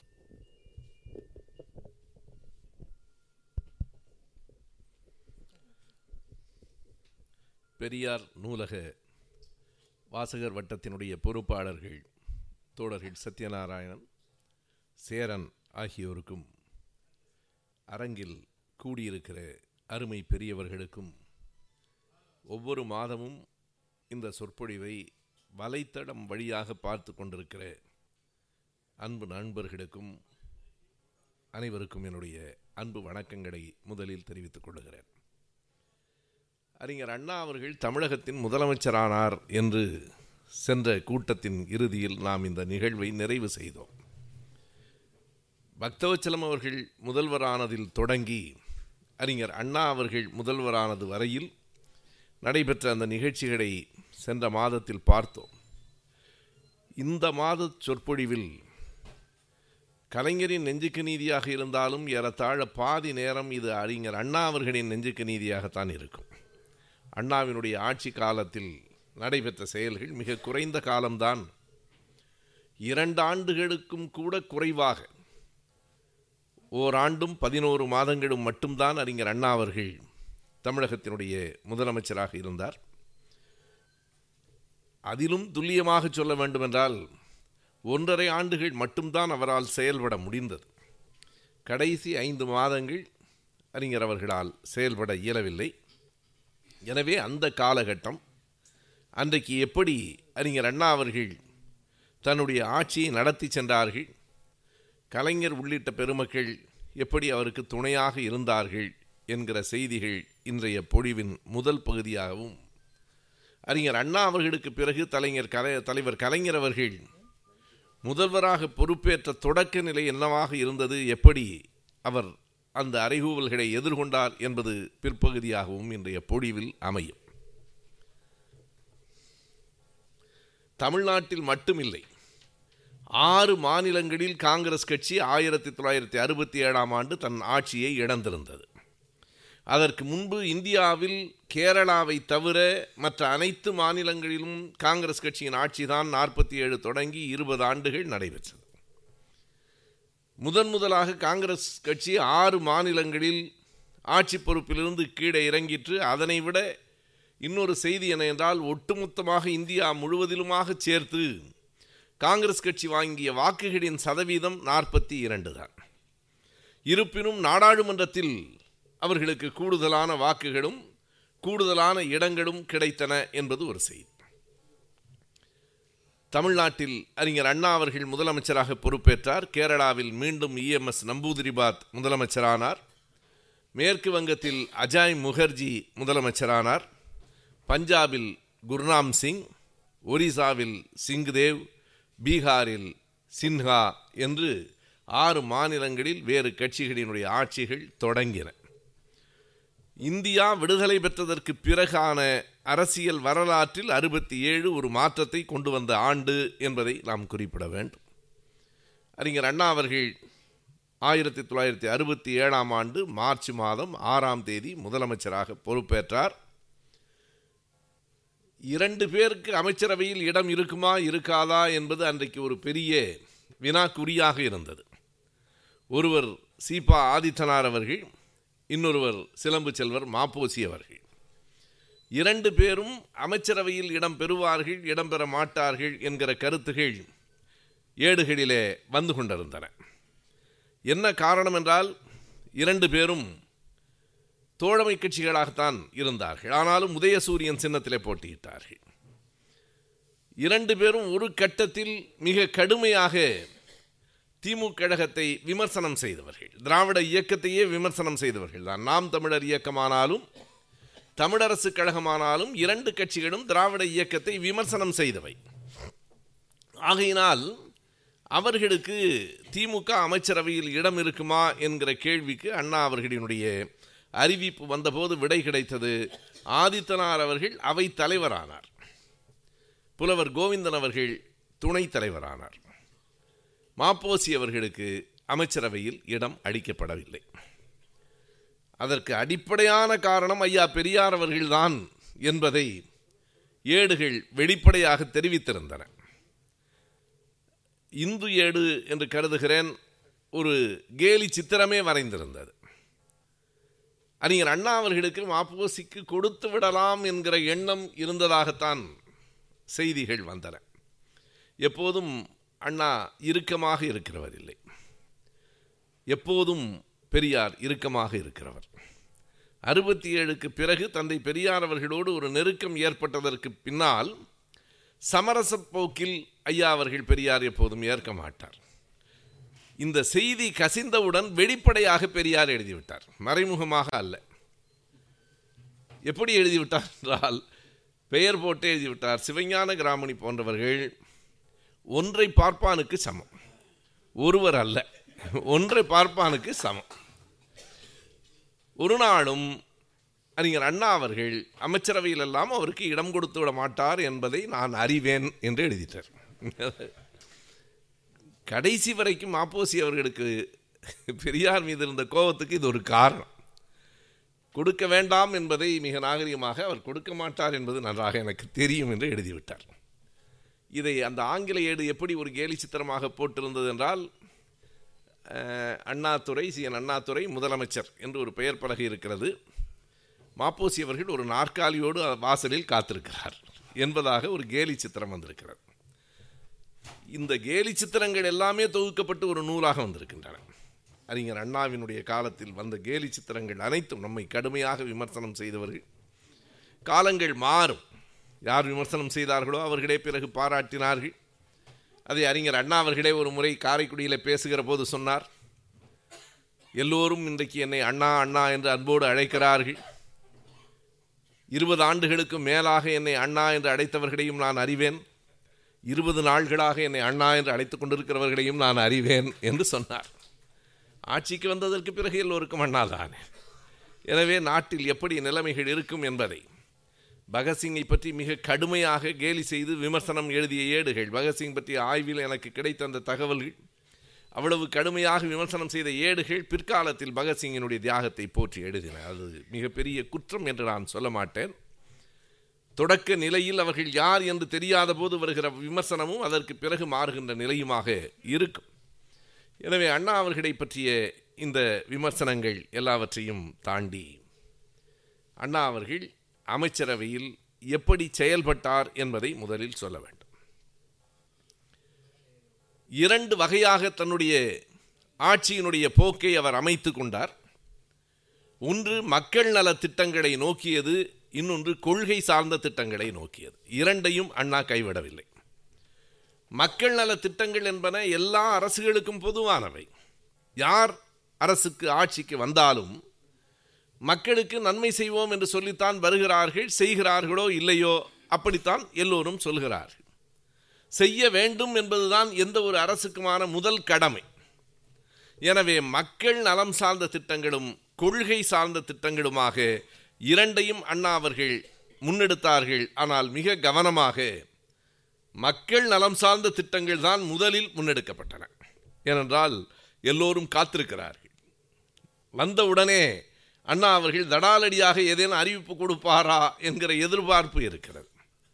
இங்கே மட்டுமல்ல உலகம் முழுவதும் சோவியத்தினுடைய அதிபராக லெனின் அவர்கள் பொறுப்பேற்ற போது இவர் தேவாலயங்களை எல்லாம் இடிக்க சொல்லி விடுவாரோ என்கிற அளவுக்கு முற்றுமாக பொது உடைமை கருத்துக்களை கையில் எடுத்திருக்கிற ஒரு அரசு சோவியத்தினுடைய அரசாக வந்திருக்கிறது. எனவே மதத்திற்கு கடவுளுக்கு எதிராக அவர்கள் செயல்படக்கூடுமோ என்கிற எதிர்பார்ப்பு இருந்த நேரத்தில் லெனின் அன்றைக்கு கொடுத்த அந்த அறிக்கை இன்றைக்கு வரைக்கும் வரலாற்றில் பேசப்படுகிற ஒன்று. லெனின் சொன்னார் மதம் என்பது அவரவர் தனிப்பட்ட செய்தி.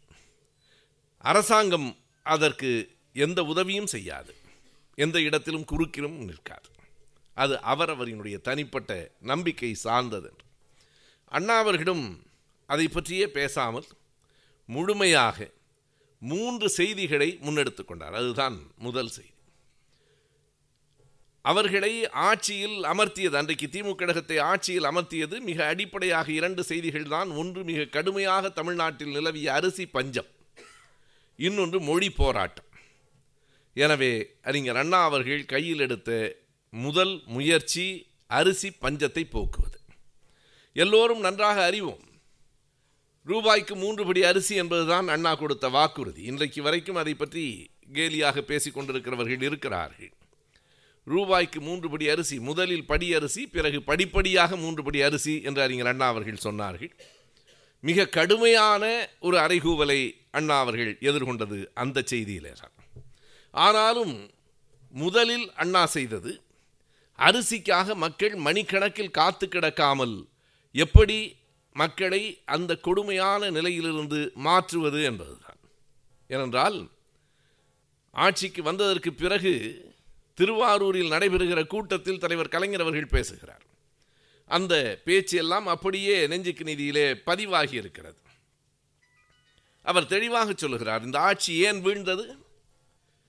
பொங்கு மணிமார்பும் பொருதடக்கை வாழும் கொண்டு அரசுகளை வீழ்த்தி வெற்றி முரசுகளை முடக்கினார்கள் அன்றைய தமிழர்கள். பொங்கு மணிமார்பும் பொருதடக்கை வாழும் அவருடைய இலக்கிய அறிவு அரசியலுக்கு எப்படி பயன்படுகிறது என்பதற்காக சொல்லுகிறார் அப்படி அன்றைக்கு அரசுகளை வீழ்த்தி முரசுகளை முடக்கினார்கள் அன்றைய தமிழர்கள். பொங்கி வரும் கண்ணீரும் பொறுக்க முடியாத வறுமையும் தந்திட்ட அரசுகளை வீழ்த்தி ஜனநாயக முரசுகளை முடக்கி இருக்கிறார்கள் இன்றைய தமிழர்கள் என்று பேசினார்.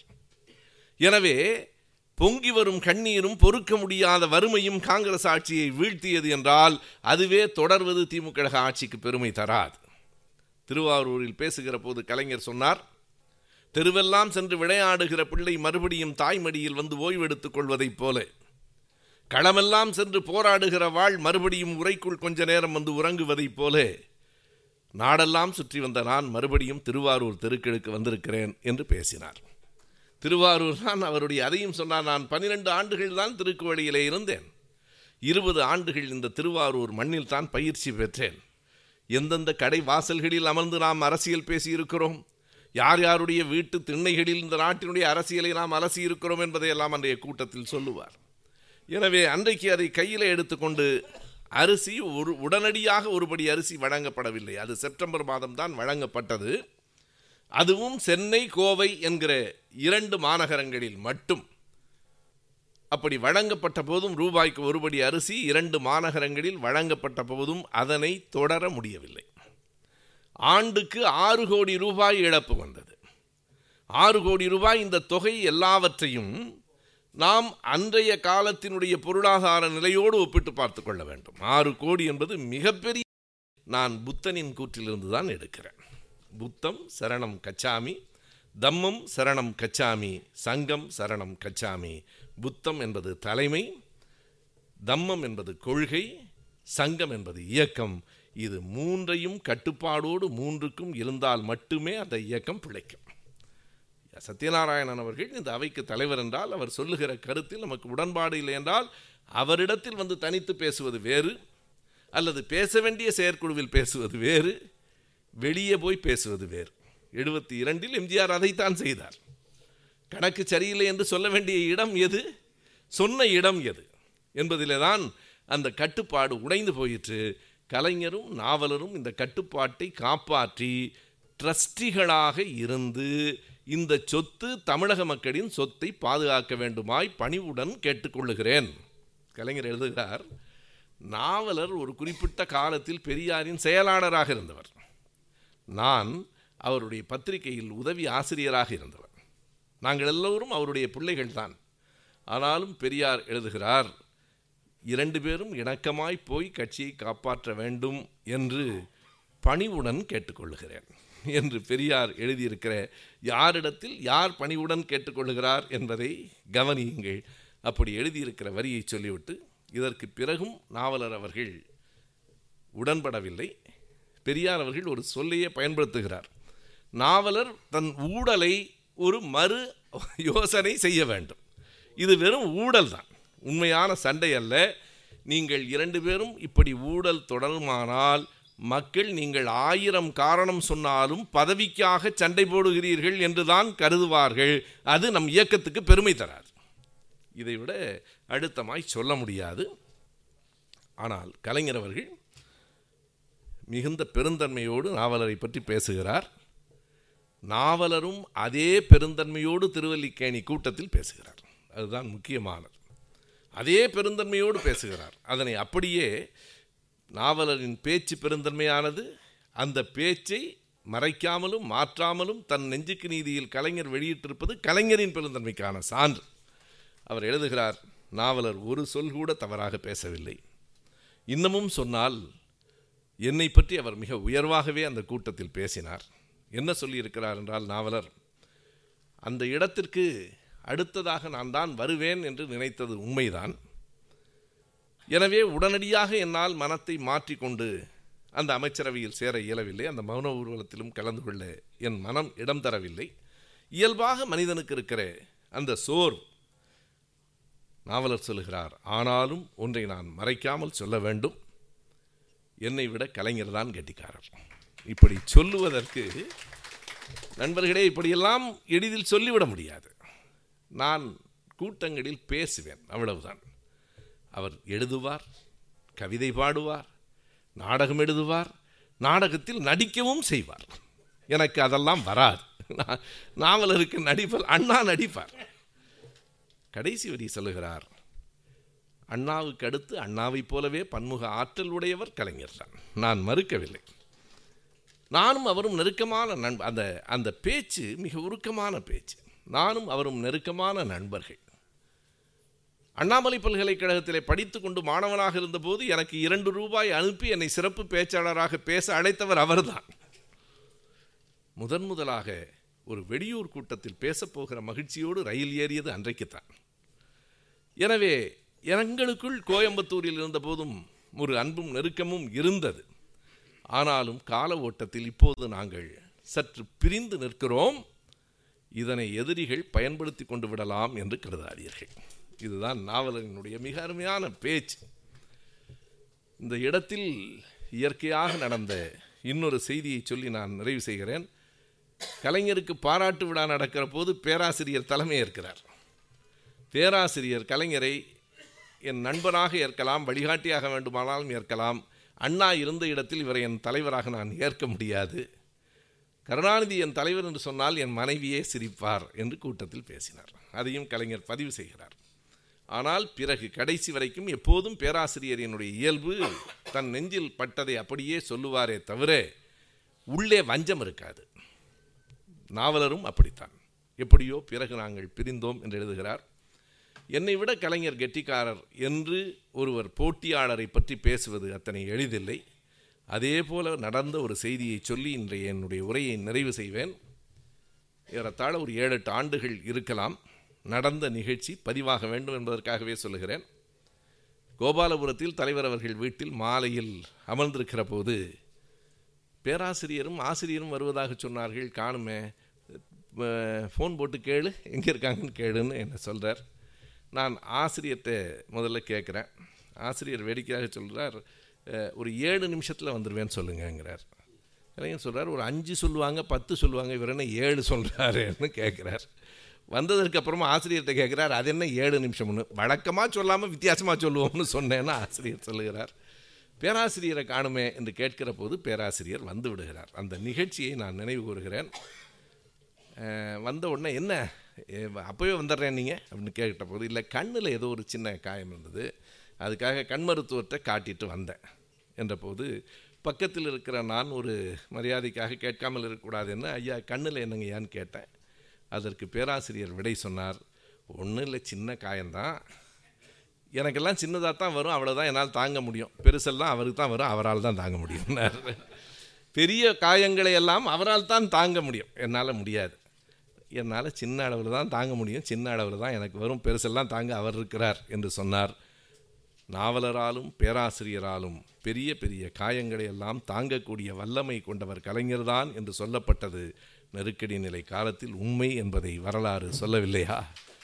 எத்தனை காயங்களை எத்தனை அறைகூவல்களை அதற்கு பிறகு கலைஞர் சந்தித்தார் என்பதை அடுத்த பொழிவில் நாம் பார்க்கலாம். நன்றி. வணக்கம். பக்குவமாகிவிட்டார் மாறிவிட்டார். எனவே நாத்திகர்கள் பக்குவமற்றவர்கள். அதுதானே பொருள். பக்குவமாகி மாறிவிட்டார். பிற்காலத்தில் அண்ணா எல்லோரையும் தழுவிக்கொண்டு செல்கிறவராக இருந்தார். இதை ஆசிரியர் ஐயாவுக்கு தெரியாமல் போய்விடும் என்று சொல்லி காகிதத்தில் எழுதி கொடுக்கிறார். பெரியார் பேசுகிறார். அந்த பேச்சு இப்போதும் நம்முடைய நூலகத்தில் இருக்கிறது. பெரியார் சொல்கிறார் அண்ணாதுரை பிறகு மாறிவிட்டார் என்றெல்லாம் சொல்கிறார்கள். அண்ணா சாகிற வரைக்கும் என் பிள்ளையாகவே இருந்து இருந்தார். அண்ணாவுக்கு இதனை விட ஒரு பெரிய சான்றிதழ் ஒன்று தேவையில்லை. கடைசி வரைக்கும் அண்ணா பகுத்தறிவாளராக இருந்தார். கடைசி வரைக்கும் அண்ணா என் பிள்ளையாகத்தான் இருந்தார். அப்படியெல்லாம் ஒன்று மாற்றமில்லை. மக்களை அரவணைத்து செல்லுவதற்காக சில சொற்களை சொல்லியிருக்கலாம். நீங்கள் எண்ணி பாருங்கள். ஒன்றே குலம் ஒருவனே தேவன் என்று சொல்லி அண்ணா கடவுள் மறுப்பு கொள்கையை கைவிட்டு விட்டார். உண்மைதான். ஆனால் அதையும் நீங்கள் கவனித்து பாருங்கள். அண்ணா என்ன செய்திருக்கிறார் என்று பாருங்கள். அண்ணாவினுடைய சாதுரியம் என்ன என்றால் உண்மையாக நான் திருச்சியில் கூட அண்மையில் பேசுகிற போது சொன்னேன் பெரியாரின் கொள்கை கொள்கையை அண்ணா நீர்த்து போக செய்து விட்டாரா? என்று. நான் சொன்னேன் ஒன்றை நினைவிலே வையுங்கள். ஒரு திடப்பொருள் மேஜையில் இருக்கிறதென்றால் அது பனிக்கட்டியாக இருக்கும் என்றால் அது உருகும் போது தான் பரவலாகும். அது நீர்த்து போகிறது என்பதை விட பரவலாகி இருக்கிறது என்பதுதான் உண்மை. பெரியாரின் கருத்துக்களை பரவலாக அண்ணா கொண்டு சென்றார். பெரியாரின் கொள்கையைத்தான் நடு மையமாக அவர் கொண்டிருந்தார். எதன் அடிப்படையில் சொல்லுகிறேன் என்றால் இந்து மதம் முப்பத்து முக்கோடி தேவர்களே அல்லவா சொல்லுகிறது? அண்மையில் கூட நான் விளையாட்டாக சொன்னேன் முப்பத்து முக்கோடி தேவர்கள் அத்தனை பேருக்கும் மனைவிமார்கள் அவர்கள் தவிர வைப்பாட்டிமார்கள் பிள்ளைகள் நம்மை விட அவர்கள் மக்கள் தொகை அதிகமாக இருக்கிறது. எனவே அவ்வளவு பேரை அண்ணா சுருக்கி ஒன்று என்று சொன்னார்.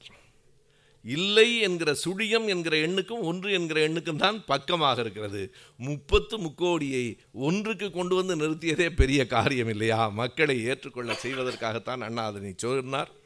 கடைசி வரைக்கும் அண்ணா அவர்கள் கடவுள் மறுப்பாளராகத்தான் தனி வாழ்க்கையில் இருந்தார் என்பதையும் பெரியார் அவர்கள் குறிப்பிடுகிறார். எட்டாம் தேதி முடிந்ததற்கு பிறகு அதனை முடித்துவிட்டு இந்திரா காந்தி அவர்கள் திருப்பதிக்கு போய்விடுகிறார். ஒன்பதாம் தேதி தமிழ்நாடு திமுக கழக சட்டமன்ற தலைவரை தேர்ந்தெடுக்கும் கூட்டம். அந்த கூட்டத்திற்கு முன்பாகவே பல்வேறு சிக்கல்கள் வந்துவிட்டன. கலைஞர் அவர்கள் எழுதுகிறார் நான் உண்மையிலேயே நாவலர் தான் அண்ணாவிற்கு அடுத்த இடத்தில் இருந்தார். அவர்தான் வருவார் அவர்தான் வரு வரக்கூடும் வருவது சரி என்றுதான் நானும் எண்ணியிருந்தேன். ஆனால் நண்பர்கள் எல்லோரும் நீங்கள் தான் வர வேண்டும் என்றார்கள். அண்ணா நாவலரை பற்றி கலைஞர் மிக கவனமாக எழுதுகிறார். ஏன் நாவலர் வேண்டாம் என்று சொன்னதில் நண்பர்களுக்கு சில கருத்துகள் இருந்தன சில குறைபாடுகளை சொன்னார்கள். இவையெல்லாம் சரியாகி விடுகிற குறைபாடுகள் தான் என்று நான் சொன்னேன். என்ன என்றால் அவர் அமைச்சராக பொறுப்பேற்றவுடன் அண்ணா இருக்கிற போதே அமைச்சராக பொறுப்பேற்றவுடன் கோட் சூட்டோடு தான் வந்தார். சட்டமன்றத்துக்கு அது கட்சிக்காரர்களுக்கே கொஞ்சம் உறுத்தலாகத்தான் இருந்தது. இதை அண்ணா சட்டமன்றத்திலேயே வேடிக்கையாக சொன்னார். நீங்கள் ஆட்சிக்கு வந்தவுடன் மாறிவிட்டீர்கள் என்கிறார்கள். ஒரு மாற்றமும் இல்லை. என் தம்பி நெடுஞ்செடியன் உடையை தவிர மற்றபடி எதிலும் மாற்றம் இல்லை என்றார். அதற்கு பிறகு நாவலர் வேட்டி சட்டையிலே வந்து விட்டார். அண்ணா அவர்கள் சொன்ன சொல் எந்த மாற்றமும் எங்களிடத்தில் இல்லை. எந்த ஆடம்பரமும் இல்லை. எங்கள் தம்பி நாவலிடத்திலே உடையிலே கொஞ்சம் மாற்றம் இருக்கிறதே தவிர வேற என்ன மாற்றம் என்று கேட்டார். எனவே அத்தனை நயமாக சொல்லக்கூடிய ஆற்றல் பெற்றவர் அறிஞர் அண்ணா அவர்கள். நாவலர் அவர்களிடத்திலே கலைஞர் என்ன சொல்கிறார் என்றால் அவரிடத்திலே நான்கு ஐந்து துறைகள் இருக்கின்றன. கல்வித்துறை அறநிலையத்துறை மின்சாரத்துறை. இத்தனை துறைகளையும் அவர் கவனிக்க வேண்டியிருந்த காரணத்தால் தொண்டர்களிடத்தில் கொஞ்சம் நெருக்கம் இல்லாமல் போய்விட்டார். அது சரியாகிவிடும் என்று கலைஞர் சொல்லுகிறார். உண்மையான செய்தி என்ன என்றால் நாவலர் மிகச்சிறந்த பேச்சாளர். நாவலரை நாம் குறைத்து மதிப்பிட முடியாது. என்னை போன்றவர்களெல்லாம் கலைஞரின் பேச்சை எப்படி ரசித்தோமோ அதே போல் அண்ணா என்பவர் தலைவர் அவரை விட்டு விடுங்கள். கலைஞரின் பேச்சை எப்படி ரசித்தோமோ அதை போல நாவலரின் பேச்சை அதை போல சொல்லின் செல்வர் சம்பத்தவர்களின் பேச்சை கேட்டு எங்கள் தலைமுறை வளர்ந்தது. அதுதான் உண்மை. பல இடங்களில் நான் சொல்லியிருக்கிறேன் நாவலரினுடைய பேச்சு கேட்டதற்கு பிறகுதான் நான் பாரதிதாசன் பாடல்களை படிக்கத் தொடங்கினேன். பாரதிதாசன் பாடல்களை முடிக்கிற போது எங்கள் வாழ்வும் என்று அவர் தொடங்கி கடைசி வரைக்கும் முடிக்கிற வரையில் அந்த கூட்டம் அசையாது. அப்படி பாரதிதாசன் பாடல்களை ஊற்றமாக மக்களிடத்தில் கொண்டு சென்றவர் மிகச்சிறந்த பேச்சாளர். ஆனாலும் கூட அவர் இயல்பாக தொண்டர்களை விட்டு கொஞ்சம் விலகித்தான் இருந்தார் அமைச்சரானதற்கு பிறகு என்பது உண்மை. அதுவே அவரை அந்நியப்படுத்திற்று. இறுதியாக கலைஞர் தான் முதலமைச்சர் ஆக வேண்டும் என்று உறுதிப்படுத்தியது எம்ஜிஆர் தான். நாவலர் உள்ளே இருக்கட்டும் நீங்கள் முதலமைச்சராக வேண்டும் என்று சொல்லிவிட்டு பிறகு அவர் வெளியே போய்விட்டார். எனவே கலைஞர் தான் கலைஞரும் சீபா ஆதித்தனார் அவர்களும் மிக குறிப்பாக அந்த முயற்சியை முன்னெடுத்தார்கள். ஒன்பதாம் தேதி வந்து அமர்ந்ததற்கு பிறகு கோவிந்தசாமி அவர்கள் தேர்தல் அதிகாரியாக மூத்தவர் என்கிற முறையில் நியமிக்கப்பட்டார். அப்போது மதியழகன் எழுந்து கலைஞரின் பெயரை முன்மொழிய சத்தியவாணி முத்தவர்கள் வழிமொழிந்தார்கள். ராமசாமி என்கிற இன்னொரு உறுப்பினர் நாவலர் பெயரை முன்மொழிய அண்ணாமலை என்கிற இன்னொரு உறுப்பினர் அவரை வழிமொழிந்தார். நாவலர் எழுந்து நான் போட்டியிடவில்லை விலகிக் கொள்ளுகிறேன் என்று சொல்லிவிட்டார். எனவே ஒரு மனதாக கலைஞர் தேர்ந்தெடுக்கப்பட்டு பிப்ரவரி மாதம் பத்தாம் தேதி முதலமைச்சராக பதவியேற்றார். அவரும் வேறு ஆறு பேரும் அமைச்சர்களாக பதவியேற்றார்கள். கோவிந்தசாமி அவர்கள் மாதவன் அப்போது பேராசிரியர் நாடாளுமன்றத்தில் இருந்தார். மாதவன் சாதிக் பாட்ஷா சத்யவாணி முத்து மொத்தம் ஆறு பேர் பாவலர் முத்துசாமி. ஆறு பேர் கலைஞரை சேர்த்து ஏழு பேர் அமைச்சரவையிலே பொறுப்பேற்றார்கள். புலவர் கோவிந்தன் அவர்கள் அவைத் தலைவராக நியமிக்கப்பட்டார். சபாநாயகராக புலவர் கோவிந்தன் நியமிக்கப்பட்டார். நாவலரை அமைச்சரவைக்குள் கொண்டு வருவதற்கு முயற்சிகள் பல நடந்தன. நிருபர்கள் கேட்கிற போது நீங்கள் நாவலரை சந்தித்தீர்களா? என்று கேட்கிற போது இப்போது கூட சந்தித்தேன். முக்கால் மணி நேரம் பேசிவிட்டு தான் வருகிறேன். நாளைக்கு அமைச்சரவையிலே அவரை இடம்பெற வேண்டும் என்று கேட்டுக்கொண்டேன். அவர் மறுத்துவிட்டார். அமைச்சரவை பொறுப்பேற்கிற விழாவுக்காவது நீங்கள் வர வேண்டும் என்று சொன்னேன். அதையும் மறுத்துவிட்டார். ஆனாலும் எங்களுக்குள் ஒருவர் மீது ஒருவர் மதிப்பு இருக்கிறது. காலங்கள் மாறும். நாவலர் எங்களோடு தான் கைகோத்து நிற்பார் எங்களை விட்டு போய்விட மாட்டார் என்று கலைஞர் சொல்லுகிறார். அதற்கு பின்னால் பிப்ரவரி பதினைந்தாம் தேதி ஐந்து நாள்களில் மீண்டும் அந்த அமைச்சரவை விரிவு செய்யப்படுகிறது. அதற்கு பிறகு அண்ணாவிற்கு ஒரு அமைதி ஊர்வலம் நடக்கிறது. வரலாறு காலங்கள் எப்படியெல்லாம் திரும்ப ஒரே மாதிரியாகவும் சில இடங்களில் வருகின்றன என்பதை பாருங்கள். அண்ணாவினுடைய இறுதி சமாதி நோக்கி பேரணி அமைதி ஊர்வலம் நடைபெறுகிறது. நாவலர் அந்த ஊர்வலத்தில் கலந்து கொள்ளவில்லை. தனியாக அவர் ஒரு ஊர்வலம் நடத்துகிறார். திருவல்லிக்கேணியிலிருந்து நடத்துகிறார். அப்படியே எப்படியெல்லாம் திரும்ப நிகழ்வுகள் வருகின்றன என்று பாருங்கள். இங்கே ஒரு கூட்டம் நடக்கிறது. அதே நாளில் திருவல்லிக்கேணியில் இன்னொரு கூட்டம் நடக்கிறது. ரெண்டு கூட்டத்திலும் ஒருவரை இன்னொருவர் தாக்கி பேசவில்லை. அதுதான் அன்றைக்கு இருந்த ஒரு நல்ல செய்தி. இருப்பினும் கூட ஒரே நாளில் இரண்டு மௌன ஊர்வலங்கள் இரண்டு பொதுக்கூட்டங்கள் என்பது கட்சிக்குள் ஒரு பெரிய பிளவுதான் என்கிற எண்ணத்தை ஏற்படுத்துகிறது. அப்போது இரண்டு அறிக்கைகள் வெளிவருகின்றன. அது முதன்மையானவை.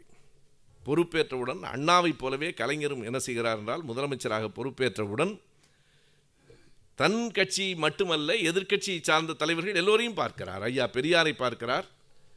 திருமலை பிள்ளை சாலைக்கு போய் காமராஜர் அவர்களை பார்க்கிறார்.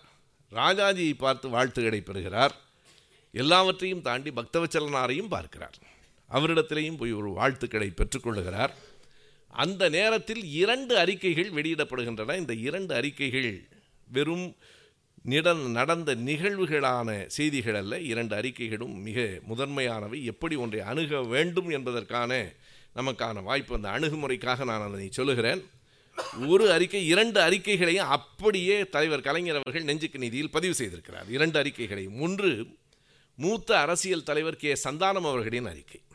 இன்னொன்று ஐயா பெரியார் அவர்களின் அறிக்கை. பெரியார் இரண்டு அறிக்கைகளை வெளியிட்டிருக்கிறார். இரண்டும் மிக முதன்மையானவை. சந்தானம் அவர்கள் ஒரு நீண்ட அறிக்கையை கொடுத்துவிட்டு ஒரு செய்தியை சொல்லுகிறார். இது எப்போது என்றால் பிப்ரவரி மூன்றுக்கும் எட்டுக்கும் இடைப்பட்ட காலத்தில். முதலமைச்சர் தேர்வு நடைபெறுவதற்கு முன்பாக யார் அடுத்து தமிழ்நாட்டின் முதலமைச்சராக வருவார் என்கிற கேள்வி மிகப்பெரியதாக இருக்கிறது. அப்போது சந்தானம் அவர்கள் எழுதுகிறார் அண்ணாவுக்கு பிறகு திமுக கழகத்தில் ஏற்பட்டிருக்கிற வெற்றிடம் நேருவுக்கு பிறகு காங்கிரஸில் ஏற்பட்ட வெற்றிடத்தைப் போல இருக்கிறது. காங்கிரசுக்குள்ளேயும் பல சிக்கல்கள் வந்தன. இன்றைக்கு வரைக்கும் அது சரியாக நிலை பெறவில்லை. திமுகவிலும் அப்படி ஒரு நிலை வரக்கூடும் என்று பலர் கருதுகிறார்கள். நான் வெளியிலிருந்து அவர்களுக்கு என் கருத்தை சொல்லுகிறேன். நீங்கள் உங்களுக்குள் ஒரு மனதாக ஒருவரை தேர்ந்தெடுப்பதுதான் கட்சிக்கு மட்டுமல்ல நாட்டுக்கும் நல்லது. அந்த ஆளுங்கட்சிக்குள் பிளவு வந்து பிரிந்து போனால் அது நாட்டினுடைய நலனிலும் தவறாக எதிரொலிக்கும். மிக அருமையாக கடைசி வரியை அவர் சொல்லுகிறார். நான் கேள்விப்படுகிறேன் உண்மையா என்று எனக்கு தெரியாது அவர் எழுதுகிறார். கேள்விப்படுகிறேன் ஒருவர் கட்சித் தலைவராகவும் ஒருவர் ஆட்சித் தலைவராகவும் அமைக்கப்படலாம் என்று நான் கேள்விப்படுகிறேன். அப்படி ஒன்று நிகழுமானால் அதைவிட கெடுதல் வேறு எதுவும் இல்லை. இரண்டு வாழ் ஒரு உரையில் இருக்காது. இருந்தால் எந்த நேரத்தில் குத்தலாம் என்பதற்கான காத்திருக்கிற வாளாக இருக்கும். நான் இன்றைய முதல்வர் துணை முதல்வரை வைத்து சொல்லவில்லை. பொதுவாக சொல்லுகிறேன். அண்மையில் கூட எடப்பாடி அவர்கள் மீது இத்தனை குற்றச்சாட்டுகள் வருகிற போது ஓபிஎஸ்ஸினுடைய மௌனத்தை பற்றி என்ன கருதுகிறீர்கள் என்று கேட்டார்கள். நான் கேட்டேன் எந்த மௌனத்தை கேட்கிறீர்கள்? எடப்பாடியின் மீது குற்றச்சாட்டு வருகிற போது அதை எதிர்க்காமல் இருக்கிற மௌனத்தை கேட்கிறீர்களா? அல்லது ஓபிஎஸ் தன் மகிழ்ச்சியை வெளிப்படுத்தாமல் இருக்கிற மௌனத்தை கேட்கிறீர்களா? என்று கேட்டார் எனவே இரண்டு பேர் ஒரே கட்சியை தலைமையில் நடத்தி கொண்டு போக முடியாது என்று சந்தானம் சொன்னதை மிகச் சரியாக கலைஞர் சொல்கிறார் நடைமுறையில் அதுதான் சரி. முதல்வர் துணை முதல்வர் என்றால் தலைவரும் தளபதியும் இருந்தது உண்மையாக இணக்கமாக இருந்தால் நல்லது. அப்படி இல்லாமல் ஒரு போட்டியாக இருக்கிறவர்களை நீங்கள் இங்கே தமிழ்நாட்டில் மட்டுமல்ல இந்திய அளவிலும் பார்க்கலாம். மொராஜி தேசாய் சரண் சிங் பாபு ஜெகஜீவன் ராம் மூன்று பேரும் யார் பிரதமர் என்கிற பிரச்சனை வருகிற போது ஒருவர் பிரதமர் மற்ற இரண்டு பேர் துணை பிரதமர்கள் என்றார்கள். அங்கே என்ன நடந்தது என்று நமக்கு தெரியும். ஆகையினாலே அப்படிப்பட்டது. ஒரு கட்சியை நாட்டை சரியான பாதையில் இட்டு செல்லாது என்று சந்தானம் அவர்கள் விடுத்த அறிக்கையும் ஐயா பெரியார் அவர்கள் பதினான்காம் தேதி ஒரு அறிக்கை பதினைந்தாம் தேதி இன்னொரு அறிக்கை. அதாவது அமைச்சரவை விரிவுபடுத்தப்படுகிற கட்டத்தில் இரண்டு அறிக்கைகளை கொடுக்கிறார். இரண்டு அறிக்கைகளினையும் முழுமையாக நாம் படிக்க வேண்டும். ஒவ்வொரு வரியும் மிக ஆழமானது. மிக முக்கியமான இரண்டு செய்திகளை மட்டும் அந்த அறிக்கையிலிருந்து நான் சொல்லுகிறேன் ஐயா எழுதுகிறார். தமிழ்நாடு என்பது கலைஞருக்கோ நாவலருக்கோ சொந்தமான சொத்து இல்லை. அது மக்கள் சொத்து. இவர்கள் இரண்டு பேரும் ட்ரஸ்டிகள். யார் ட்ரஸ்டியாக இருந்தால் அந்த சொத்தை சரியாக பாதுகாக்க வேண்டுமோ அவர்கள் இருக்க வேண்டுமே தவிர இதில் மானமும் உரிமையும் பார்க்கக்கூடாது. யார் அடுத்த நிலையில் இருந்தோம்? இது ஒன்றும் வாரிசு அல்ல. எனவே இதில் மானம் பார்க்கக்கூடாது உரிமையும் பார்க்கக்கூடாது. தனக்குத்தான் இது உரிமை உள்ளது என்று பார்க்காதீர்கள். இதை யார் மேம்படுத்தி கொண்டு செல்வார்கள் என்பதை மட்டும் பாருங்கள். இது பதினான்காம் தேதி அறிக்கை. பதினைந்தாம் தேதி அறிக்கையில் ஐயா பெரியார் சொல்கிறார் அதைத்தான் இப்போதும் நாம் பல இடங்களில் சொல்லிக் கொண்டிருக்கிறோம். கடமை கண்ணியம் கட்டுப்பாடு என்று எல்லாம் சொன்னாலும் கட்டுப்பாடு தான் முதல் இடத்தில் என்கிறார். ஒரு கட்சியை நடத்தி செல்ல வேண்டுமானால் கட்டுப்பாடு தான் முதல் இடம். அடுத்து சொல்லுகிறார் கட்டுப்பாடு என்றால் யாருக்கு? தலைமைக்கு கொள்கைக்கு இயக்கத்துக்கு கட்டுப்பட்டு நடப்பது. எழுதிவிட்டு அடுத்த வரியிலேயே மிக நேர்மையாக பெரியார் சொல்லுகிறார் இதனை நான் புத்தனின் கூற்றிலிருந்து தான் எடுக்கிறேன். புத்தம் சரணம் கச்சாமி தம்மம் சரணம் கச்சாமி சங்கம் சரணம் கச்சாமி. புத்தம் என்பது தலைமை தம்மம் என்பது கொள்கை சங்கம் என்பது இயக்கம். இது மூன்றையும் கட்டுப்பாடோடு மூன்றுக்கும் இருந்தால் மட்டுமே அந்த இயக்கம் பிழைக்கும். சத்யநாராயணன் அவர்கள் இந்த அவைக்கு தலைவர் என்றால் அவர் சொல்லுகிற கருத்தில் நமக்கு உடன்பாடு இல்லை என்றால் அவரிடத்தில் வந்து தனித்து பேசுவது வேறு அல்லது பேச வேண்டிய செயற்குழுவில் பேசுவது வேறு வெளியே போய் பேசுவது வேறு. எழுபத்தி இரண்டில் எம்ஜிஆர் அதைத்தான் செய்தார். கணக்கு சரியில்லை என்று சொல்ல வேண்டிய இடம் எது? சொன்ன இடம் எது? என்பதிலே தான் அந்த கட்டுப்பாடு உடைந்து போயிற்று. கலைஞரும் நாவலரும் இந்த கட்டுப்பாட்டை காப்பாற்றி ட்ரஸ்டிகளாக இருந்து இந்த சொத்து தமிழக மக்களின் சொத்தை பாதுகாக்க வேண்டுமாய் பணிவுடன் கேட்டுக்கொள்ளுகிறேன். கலைஞர் எழுதுகிறார் நாவலர் ஒரு குறிப்பிட்ட காலத்தில் பெரியாரின் செயலாளராக இருந்தவர். நான் அவருடைய பத்திரிகையில் உதவி ஆசிரியராக இருந்தவர். நாங்கள் எல்லோரும் அவருடைய பிள்ளைகள் தான் ஆனாலும் பெரியார் எழுதுகிறார் இரண்டு பேரும் இணக்கமாய் போய் கட்சியை காப்பாற்ற வேண்டும் என்று பணிவுடன் கேட்டுக்கொள்ளுகிறேன் என்று பெரியார் எழுதியிருக்கிற யாரிடத்தில் யார் பணிவுடன் கேட்டுக்கொள்ளுகிறார் என்பதை கவனியுங்கள். அப்படி எழுதியிருக்கிற வரியை சொல்லிவிட்டு இதற்கு பிறகும் நாவலர் அவர்கள் உடன்படவில்லை. பெரியார் அவர்கள் ஒரு சொல்லையே பயன்படுத்துகிறார். நாவலர் தன் ஊடலை ஒரு மறு யோசனை செய்ய வேண்டும்.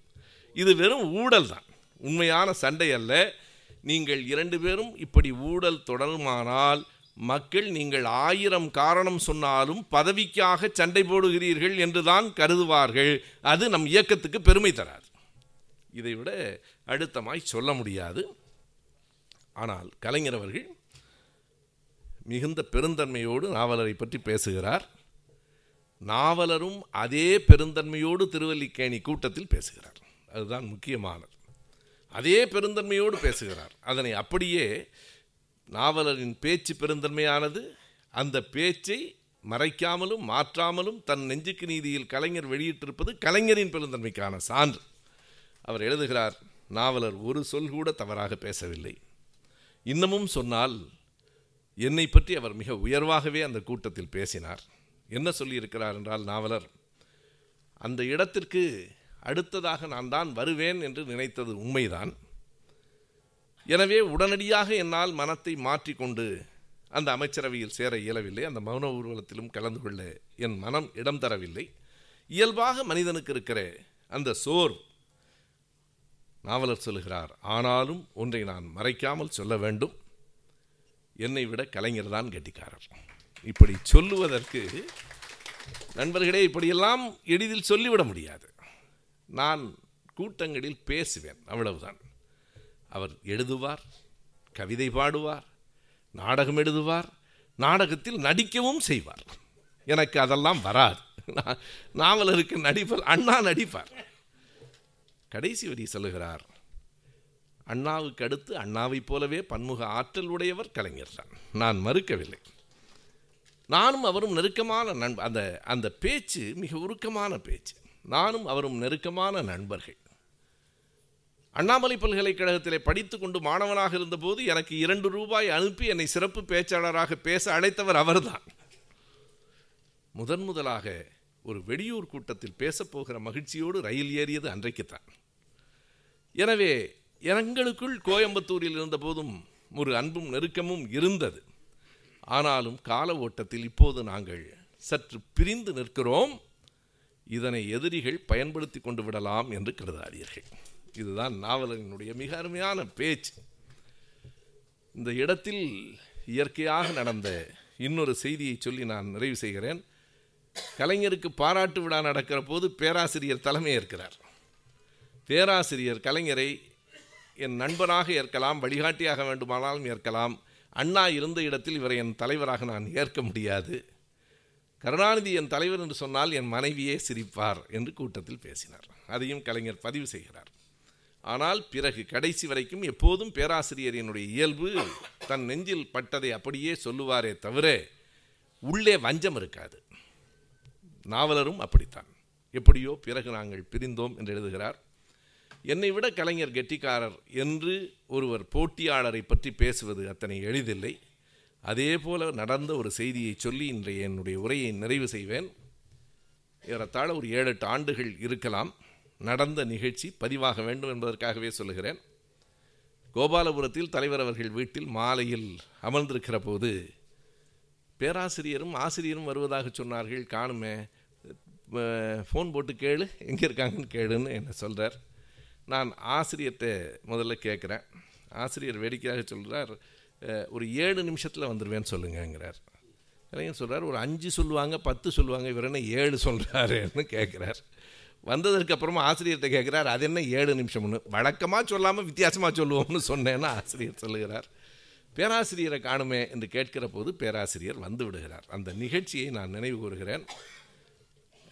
வந்த உடனே என்ன? அப்போவே வந்துடுறேன் நீங்கள் அப்படின்னு கேட்ட போது இல்லை கண்ணில் ஏதோ ஒரு சின்ன காயம் இருந்தது. அதுக்காக கண் மருத்துவத்தை காட்டிட்டு வந்தேன் என்ற போது பக்கத்தில் இருக்கிற நான் ஒரு மரியாதைக்காக கேட்காமல் இருக்கக்கூடாதுன்னு ஐயா கண்ணில் என்னங்கய்யான்னு கேட்டேன். அதற்கு பேராசிரியர் விடை சொன்னார் ஒன்றும் இல்லை சின்ன காயம்தான். எனக்கெல்லாம் சின்னதாக தான் வரும் அவ்வளோதான் என்னால் தாங்க முடியும். பெருசெல்லாம் அவருக்கு தான் வரும் அவரால் தான் தாங்க முடியும் பெரிய காயங்களை எல்லாம் அவரால் தான் தாங்க முடியும். என்னால் முடியாது. என்னால் சின்ன அளவில் தான் தாங்க முடியும். சின்ன அளவில் தான் எனக்கு வரும். பெருசெல்லாம் தாங்க அவர் இருக்கிறார் என்று சொன்னார். நாவலராலும் பேராசிரியராலும் பெரிய பெரிய காயங்களை எல்லாம் தாங்கக்கூடிய வல்லமை கொண்டவர் கலைஞர்தான் என்று சொல்லப்பட்டது நெருக்கடி நிலை காலத்தில் உண்மை என்பதை வரலாறு சொல்லவில்லையா? எத்தனை காயங்களை எத்தனை அறைகூவல்களை அதற்கு பிறகு கலைஞர் சந்தித்தார் என்பதை அடுத்த பொழிவில் நாம் பார்க்கலாம். நன்றி. வணக்கம்.